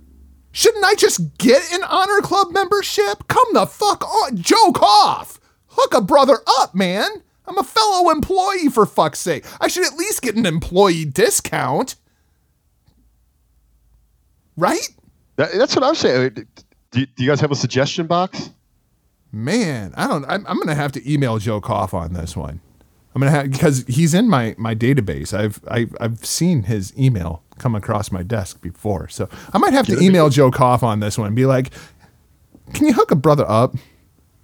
Come on, man. At least at least get a replica ring of Ring of Honor. Yeah, you know, if you don't if you don't want to give me an honor club membership, the least you could do is send me a ring of honor. Yeah, don't they like when they? uh I'm sure you know, like the the office for the Eagles. You know, they get like the the replica Super Bowl rings, right? Right. Right. Yeah. You know, I'm coming up on my eighth anniversary at Sinclair. You know, maybe I should put that in, you know, that, you know, for Ooh. an eighth anniversary gift, they could just give me a Ring of Honor. Hell, you know what? I bet Sinclair could just give me Ring of Honor. I like that idea too. So let's talk about Ring of Honor and, and the company that, you know, Sinclair is going to give me out of the kindness of their hearts as my bonus this year. Um, show kicks off. We have the Briscoes versus the Best Friends. Felt kind of bad for the Best Friends here. Um, I, you know what? Hold on. They remind me of a Simpsons when he goes to work for uh, Scorpio, who's trying to take care of the world. Homer does, and it's uh, it's like the perfect job. You know, he takes care of everyone. He's worried about your dreams, and oh, you ask Homer like, "What's your dream?" And Homer's like, "Well, I I want to to own the Dallas Cowboys." So he ends up leaving Scorpio, goes back to Springfield to live. It is a parting gift. Scorpio gives him the Denver Broncos. so Marge is like, and Homer's like all depressed. It's like, what's wrong? It's like, I wanted the Dallas Cowboys. It's like, well, you got the Denver Broncos, and he's just like, Marge, you don't know anything about football. fantastic. Yeah, just reminded me, just reminded me of the comparison there. tremendous. So the Briscoes basically beat the shit out of the best friends here. Um, I it, it almost made me sad watching this match because at PWG here just recently, uh, Chucky T turned on poor Trent, and this is all because Trent is injured. Um, Trent Trent's in pretty bad shape right now. He's going to be taking some time off. This match was filmed before the big injury. Uh, Trent's got like a, a torn bicep and a torn pectoral muscle, and he, he's basically being held together by kinesio tape here. Um, but the important part of this was Motor City Machine Guns come out and lay out the Briscoes. Finally, the machine guns getting one over on the Briscoes rather than the other way around. Uh, I feel like this was important as as far as setup for 16th anniversary goes because most of this program at this point has been the Briscoes just beating the shit out of everybody. I think this is some good timing. You know, we're just you know a couple weeks away, and we haven't seen anything out of the guns, and now they're finally showing some backbone. You know, they have to. They're stepping up, saying, "Hey, you know, we're the team." No pun intended. That that everyone's gunning for. We're the top dogs. We need to act like it here. Yep, yep, very much so. Uh, I love how Ring of Honor does go home shows, man. I'm watching this show and I'm just going, fuck, do I really want to get Honor Club? And I'm watching this show going, fuck, that's another 120 bucks. Fuck. Christopher Daniels takes on Hangman Page on this show. Of course, uh, last week we we saw the Young Bucks versus the other two thirds of SoCal Uncensored. Um, so Christopher Daniels versus Hangman Page. And Hangman comes out by himself. Of course, Daniels comes out with all of SoCal Uncensored. And before the bell can ring, the enforcer of Ring of Honor, Bully Ray, comes out and he says, You know, I want to applaud Bullet Club. And everybody's kind of like, Wait, wait, what? We're, we're, we're putting Bullet Club over? What? The, the authority is putting over Bullet Club? And Bully Ray proceeds to explain I told Hangman and I told Daniels, I don't want SoCal Uncensored at ringside, and I don't want the Young Bucks at ringside. Bullet Club listened, and for that, you get a Too Sweet. And Hangman loses his mind. You know I can't I can't do that. And Bully proceeds to explain to him, I know people. You can't do that, but I can. It's fine and he holds it up, man. It's got to be like a 30 to 45 second shot of Bully Ray just standing there holding up the Too Sweet with Hangman just losing his shit. Fantastic television. But then he proceeds to explain to SoCal Uncensored that you have until the count of five to get the hell out of here, or I am suspending Christopher Daniels for 30 days, which would mean that their match at 16th anniversary would not be happening for the six man titles against the Young Bucks and they take off running like little bitches, which is just tremendous. And then Bully says, kick his ass, Page. and Page proceeds to beat the shit out of Christopher Daniels. It's fantastic. I'm really coming around on Hangman. I always thought Hangman Page was kind of the the odd man out. He was kind of, you know, just that guy that they they were giving the Bullet Club rub to. I'm really coming around on Hangman Page. Where do you stand on Hangman? I'm surprised it's taken you this long to, to get on board with him. Well, it- it- and I think it's just that I've been watching him for so long, and when I saw when I first saw him, he was so green. But it was really watching this match with Christopher Daniels. I was like, you know, he has really come a long way as a total package. The look, the character, Hey, yeah, the total package. You see what I did there? That was not intentional. So are, are you are you pretty up on Hangman at this point? well, I, I was just going to say that's probably the difference between us. There, you you have a more of extensive background, you know, where he's come from, from his from his early goings than I do here. Uh, I, I really can't tell you when I got turned on to Hangman, but there was something immediately about the guy. Um, and I'm not going to say that he was. I'm going to say this is probably that moment right before he started coming into his own. So I didn't see him from his very from his green estate. But there were, you know, there was there, I always found there was something unique about him. And maybe it was that, you know, he was trying to really sculpt or, or even figure out what that character his direction or his position would be within within the faction. But there was something always there that stood out to me with him. So I always kept an eye on him. He was I always found him to be entertaining. And to me, he's one of those he doesn't need to be uh, you know, right there out front in your face. He can just be kind of in the background. Those subtle little things that he does sets him apart. I, I, I think my thing with Hangman is kind of like Jay White. Like where where we are with Jay White right now, and we're we're all kind of watching Jay White and the Switchblade character, and we're like, something's just not clicking, something's just not right, and that's kind of where I was with Hangman for for quite a while, and maybe it was being the elite that I think that's where Hangman really kind of developed who the Hangman character is. And now he has this breath of confidence to him in his body language and how he carries himself on the way to the ring while he's in the ring. He doesn't feel like this green kid who's trying to figure out what he's doing now. He Well, feels I- like Hangman Page. I'll tell you what's probably what you're hitting at there. You know, he he gave he was given a platform where he, that wasn't there. You know, before being the elite. You know, it was just the time they were given at the shows, Yeah, it's like, okay, you're the Hangman. and It, it- he he just never figured out what that Well- was until being the elite. And in in a place where Ring of Honor, where you have very little airtime for you know just not only for yourself but anybody in the promotion, to even in New Japan where you know it is around the factions, but they don't you know it's there's not that huge emphasis on mic time and you know the the backstage skits and all that. There there wasn't that that platform for him.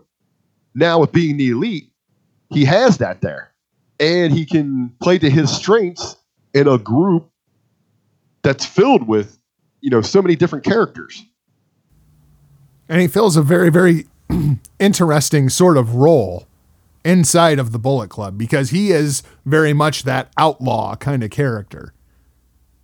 It works. It works. uh you know i just i didn't realize you know looking some stats on him here i didn't realize he was so young Yeah. Yeah, Uh, he's only 20 very young. 26 years old uh he'll be 27 in july Yeah, Uh, God, when I started watching Hangman, he had to be maybe 24. I'm gonna say you know uh, okay so you so he's come that far in such a little time yeah i could see him really you know by the time he's 30 really bursting onto the scene and, and being you know a featured player of his own Yeah, absolutely. Absolutely. Page goes over here, goes over Daniels, um, which concerns me greatly going into 16th anniversary because now the Bucks have went over Kaz and Sky, and now Hangman has went over Daniels. WWE logic tells me SoCal Uncensored are taking the six man titles here, which also kind of plays into the rift between Bullet Club because it very much feels like Hangman is with Cody and the Bucks are, well, that's up for debate. So that's going to be an interesting story. But the most interesting part here is Shane Taylor. If you remember a couple of weeks ago, we introduced you to Shane Taylor here on the Hitting the Marks Pro Wrestling podcast. And Shane Taylor is basically a hired gun for SoCal Uncensored. He's not actually a member of SoCal Uncensored. So Big Shane Taylor comes out here and pummels poor Hangman Page. And then Christopher Daniels jumps into his arms at the end. And as they're walking out, out comes Bully Ray. And Bully gets right up in Daniels' face and says, Don't you think I don't know what you're doing? And Daniels says, What? You said SoCal can't be. He's not part of SoCal Uncensored. Uh huh. And then they put over on commentary less than 300 days. We're counting down to the end of Christopher Daniels and Frankie Kazarian in Ring of Honor. I am really into this story. I am way more into this story than I ever thought that I could be a six man tag match. Well done, Ring of Honor. Well done. Only other match on this show Punishment Martinez and Marty Scurll take on Jay Lethal and Dalton Castle. Hey, wait a minute. Isn't Punishment Martinez fighting Marty Scurll and Jay Lethal fighting Dalton Castle next week on pay per view? Ah, yes, I see what you're doing here. You know, it's kind of a, a, a lost little art that we don't see in WWE anymore. They, you know, back going, you know, to the Attitude Era and Ruthless Aggression early days, you would see they would, you know, have the different dynamics like this put together in some tag matches. And it's funny because, you know, obviously you have the heels, you have Punishment Martinez and the villain Marty Scurll. But the interesting dynamic here is Marty Scurll is obviously a babyface playing a villain character. So it works that you have Punishment Martinez versus Marty Scurll, which is basically a number one contenders match at 16th anniversary. Then you have Jay Lethal versus Dalton Castle, which is basically babyface versus babyface. But when we go back to Final Battle and we see the heel coming out of Jay Lethal, and it works because you're going to have Jay Lethal versus Dalton Castle. This tag match is basically it's it's a dot dot dot dive match without it being a dot dot dot dive match. This is just a spot monkey match with comedy mixed in and everybody getting their shit in and powder to the eyes and the peacock pose and lethal injections and punishment Martinez being like, fuck this, I hate all of you. That's kind of the dichotomy going on inside of this match. Um, what do you think? Are you, are you you feeling me here? How it's how it's heel heel, but it's really not, and it's face face, but it's really not. Yeah, I, I, I could pick up on it, man. I just, it's a different dynamic. Uh, well, but- well, the interesting part is the Jay Lethal aspect of it, obviously, because Lethal is not playing a heel character at this point, but that is obviously the story that's going on here, right? I hope. I was going to say, uh, it's just what, what kind of twists and turns are we going to get, or we, what are we going to see play off? Is he going to, are we going to get that full badass return? Oh, I want heel Jay Lethal back. I want House of Truth Jay Lethal back. I think that's the best version of Jay Lethal.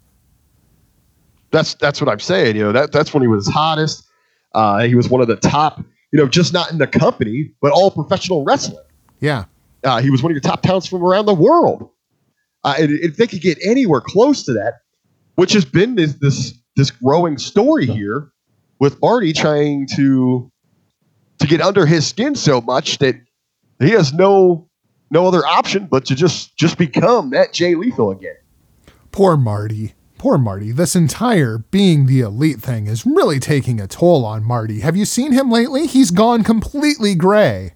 If you haven't seen the latest episode of Being the Elite, you should probably go watch that. Rick and I are going to talk about it this weekend. I promise.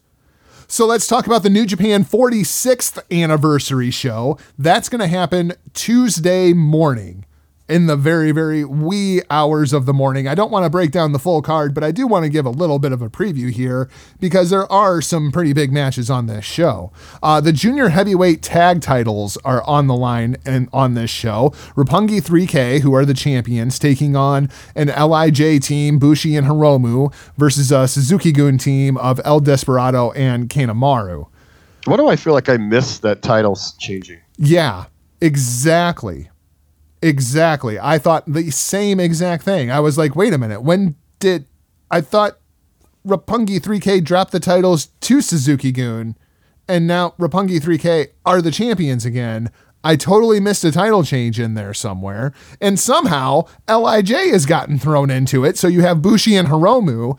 And I think the interesting part of this is, as we've talked about a hundred times, we don't do triple threat and fatal four way matches in Japan. And now all of a sudden, we're doing triple threats and we're doing fatal four way matches. Stop catering to the American audience. We like New Japan the way New Japan is. We don't want it to be like the WWE. Just be New Japan. Well, it's it's kind of funny how you know how we come full circle on something like this. You know, we opened the show with WWE, and now we're sitting here prepared to close with New Japan. And in the in the early parts, we're talking about how is WWE evolving more towards actual combat sport, New Japan, strong style, whatever. And now here we are talking about New Japan becoming more sports entertainment. Yeah, don't do it. Don't do it. No, do not cater to the Westerners. Don't do it. I like my New Japan just the way it is. Um, also on this show, probably an insult to everybody's intelligence. Tetsuya Naito takes on Taichi. Why is Naito taking on Taichi? I think that's really the question going on. And even Naito is asking this inside of the Japanese media. Why am I facing Taichi? I, got to be honest with you. I don't even know who Taichi is. Uh, Taichi is a member of Suzuki-gun. He's the guy who comes out, sings his own entrance music, and the match doesn't actually start until he takes his pants off. Uh, okay, it sounds like something out of like DDP yoga to me. Yeah, But, uh, that sounds legit. His wife is smoking hot, though. I will give Taichi that. His wife is smoking hot. Uh, also on this show, we have Togi Makabe coming for Minoru Suzuki. And this is basically a continuation of the Hiroshi Tanahashi uh, versus Minoru Suzuki kind of feud when Suzuki took the title from the ace. Uh, this is Makabe stepping up as the ace prior to Tanahashi to try to take down Suzuki. And it's basically going to be Suzuki murdering Togi Makabe. If you don't know who Togi Makabe is, I don't know a lot about the guy because, like I said, he goes back before Tanahashi. Now he's kind of in that legends role. But it's hilarious because he's like the Japanese version of the junkyard dog. Comes out with a great big chain around his neck and shit. He is like the Japanese version of the junkyard dog. That's at least in my narrative, in my mind, that is the character that Togi Makabe plays. It's rather entertaining. Dude, you are not kidding. She is smoking hot. I told you, man. I he, right up there with uh with uh Karl Anderson. I mean, Taichi's got a, a hot Asian wife. Yep. Yeah, she, she she's good looking. Um, and then of course the main event, the 30 minute anniversary day special match. The the challenger of Okada's choosing for the big 46th anniversary show. The IWGP Heavyweight Champion Kazuchika Okada takes on IWGP Junior Heavyweight Champion Will Ospreay. What? Oh yeah, that's right. Okada's a cocky motherfucker and just wants an easy match. That's the story going into this match, and I don't think he's going to get it. Rick, do you? I I was going to say there, I, I I had some questions about this. Is this entire thing here? What, what, what are the rules behind this match? It's a straight up match. It's just a 30 minute singles match. So there is a time. So if it ends before that, Yeah. Yep. It's a 30 minute Okay. match. If it goes 30 minutes, it's a Broadway finish. It's a draw. okay, okay. I, I didn't know if that was like because you know it's so rare, you know, for us Western fans to see a time limit attached to a match anymore, unless it's under uh, it's it's guaranteed to go this long with with the diff, with the the scoring system of the falls. Um, just about every match in Japan actually has a time limit on it. Um, and that actually comes into play a lot when it comes to the the round robin style tournaments like the G1. When you see somebody who has like an odd number, like uh so and so had 11 points and so and so had 12 points. The difference was a draw. And that's how you end up with the odd numbered points. Um, but a lot of those matches are like, you know, 20 minute time limit.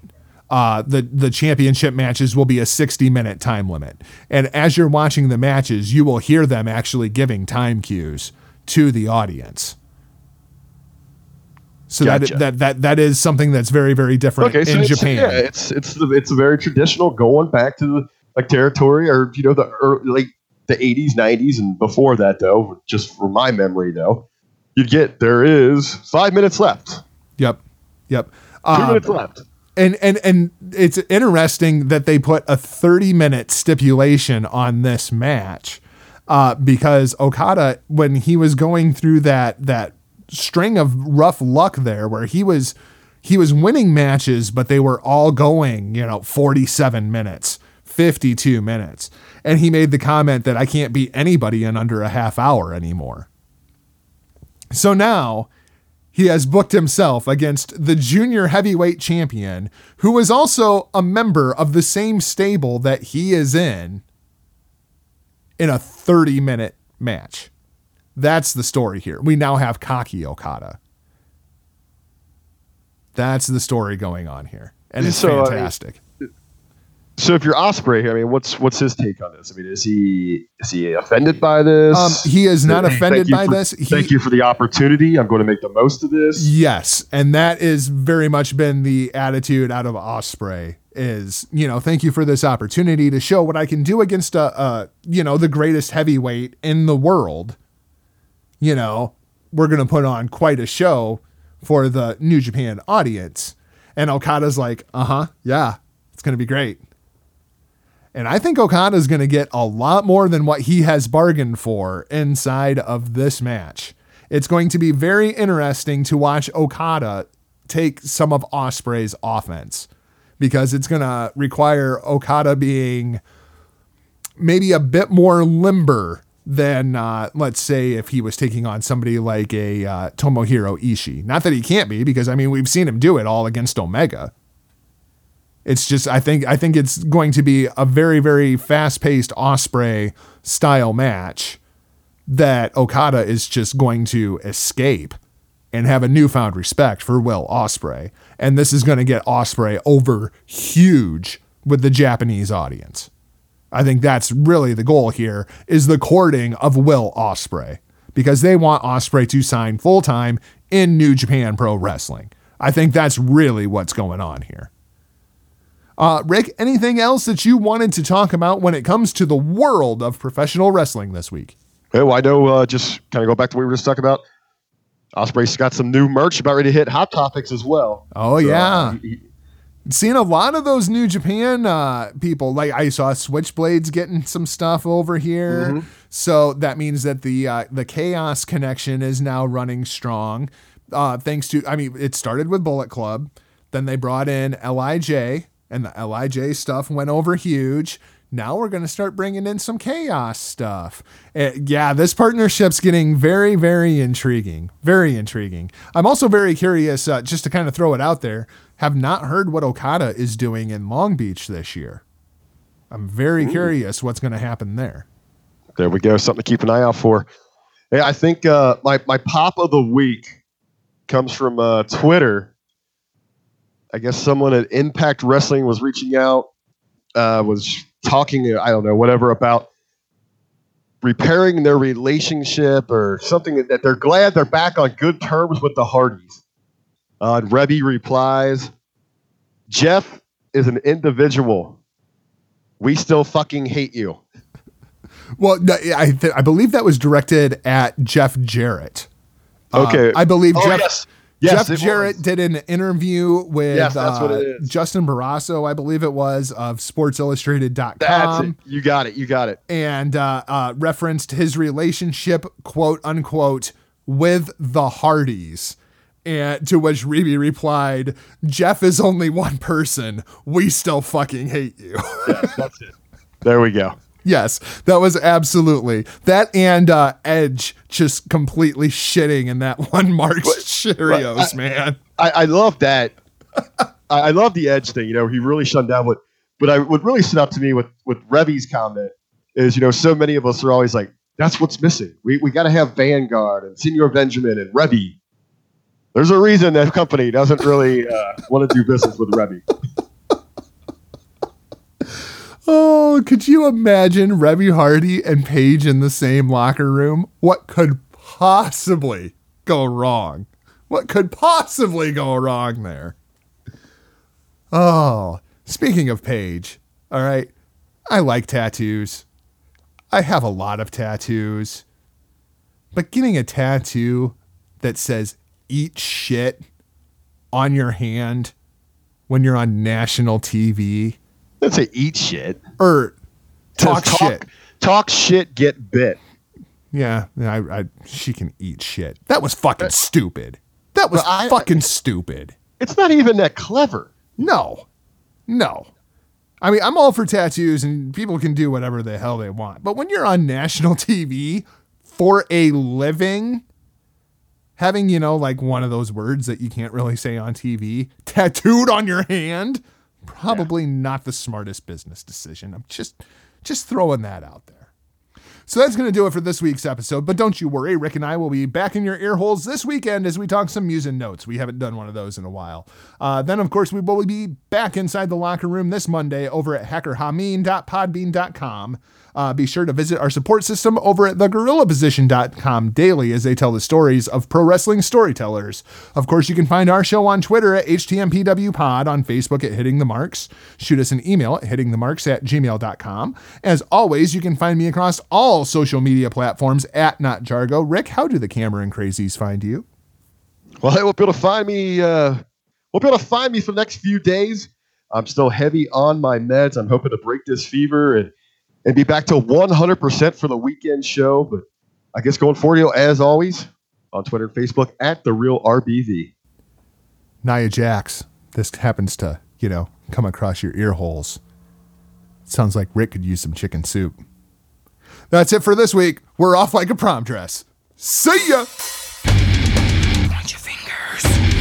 Label me. I don't give a f- I'll be your.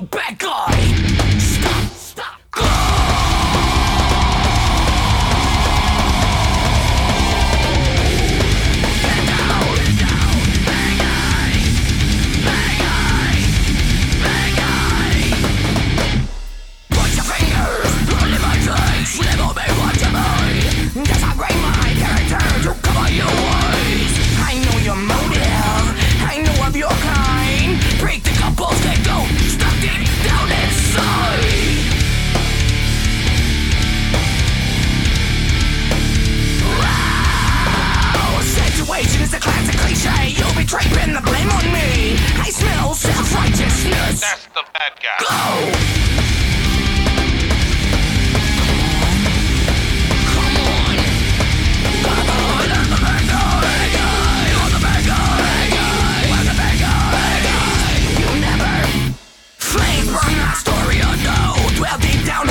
Can't escape the wrath I'm on for Light Take the man with the righteous mind Never caught when I cross that line I'll never be that bad guy I hate you. I hate you. Hate me too. Hate fuck you. Situation is a classic cliche. You betrayed, pin the blame on me. I smell self-righteousness. That's the bad guy. Go!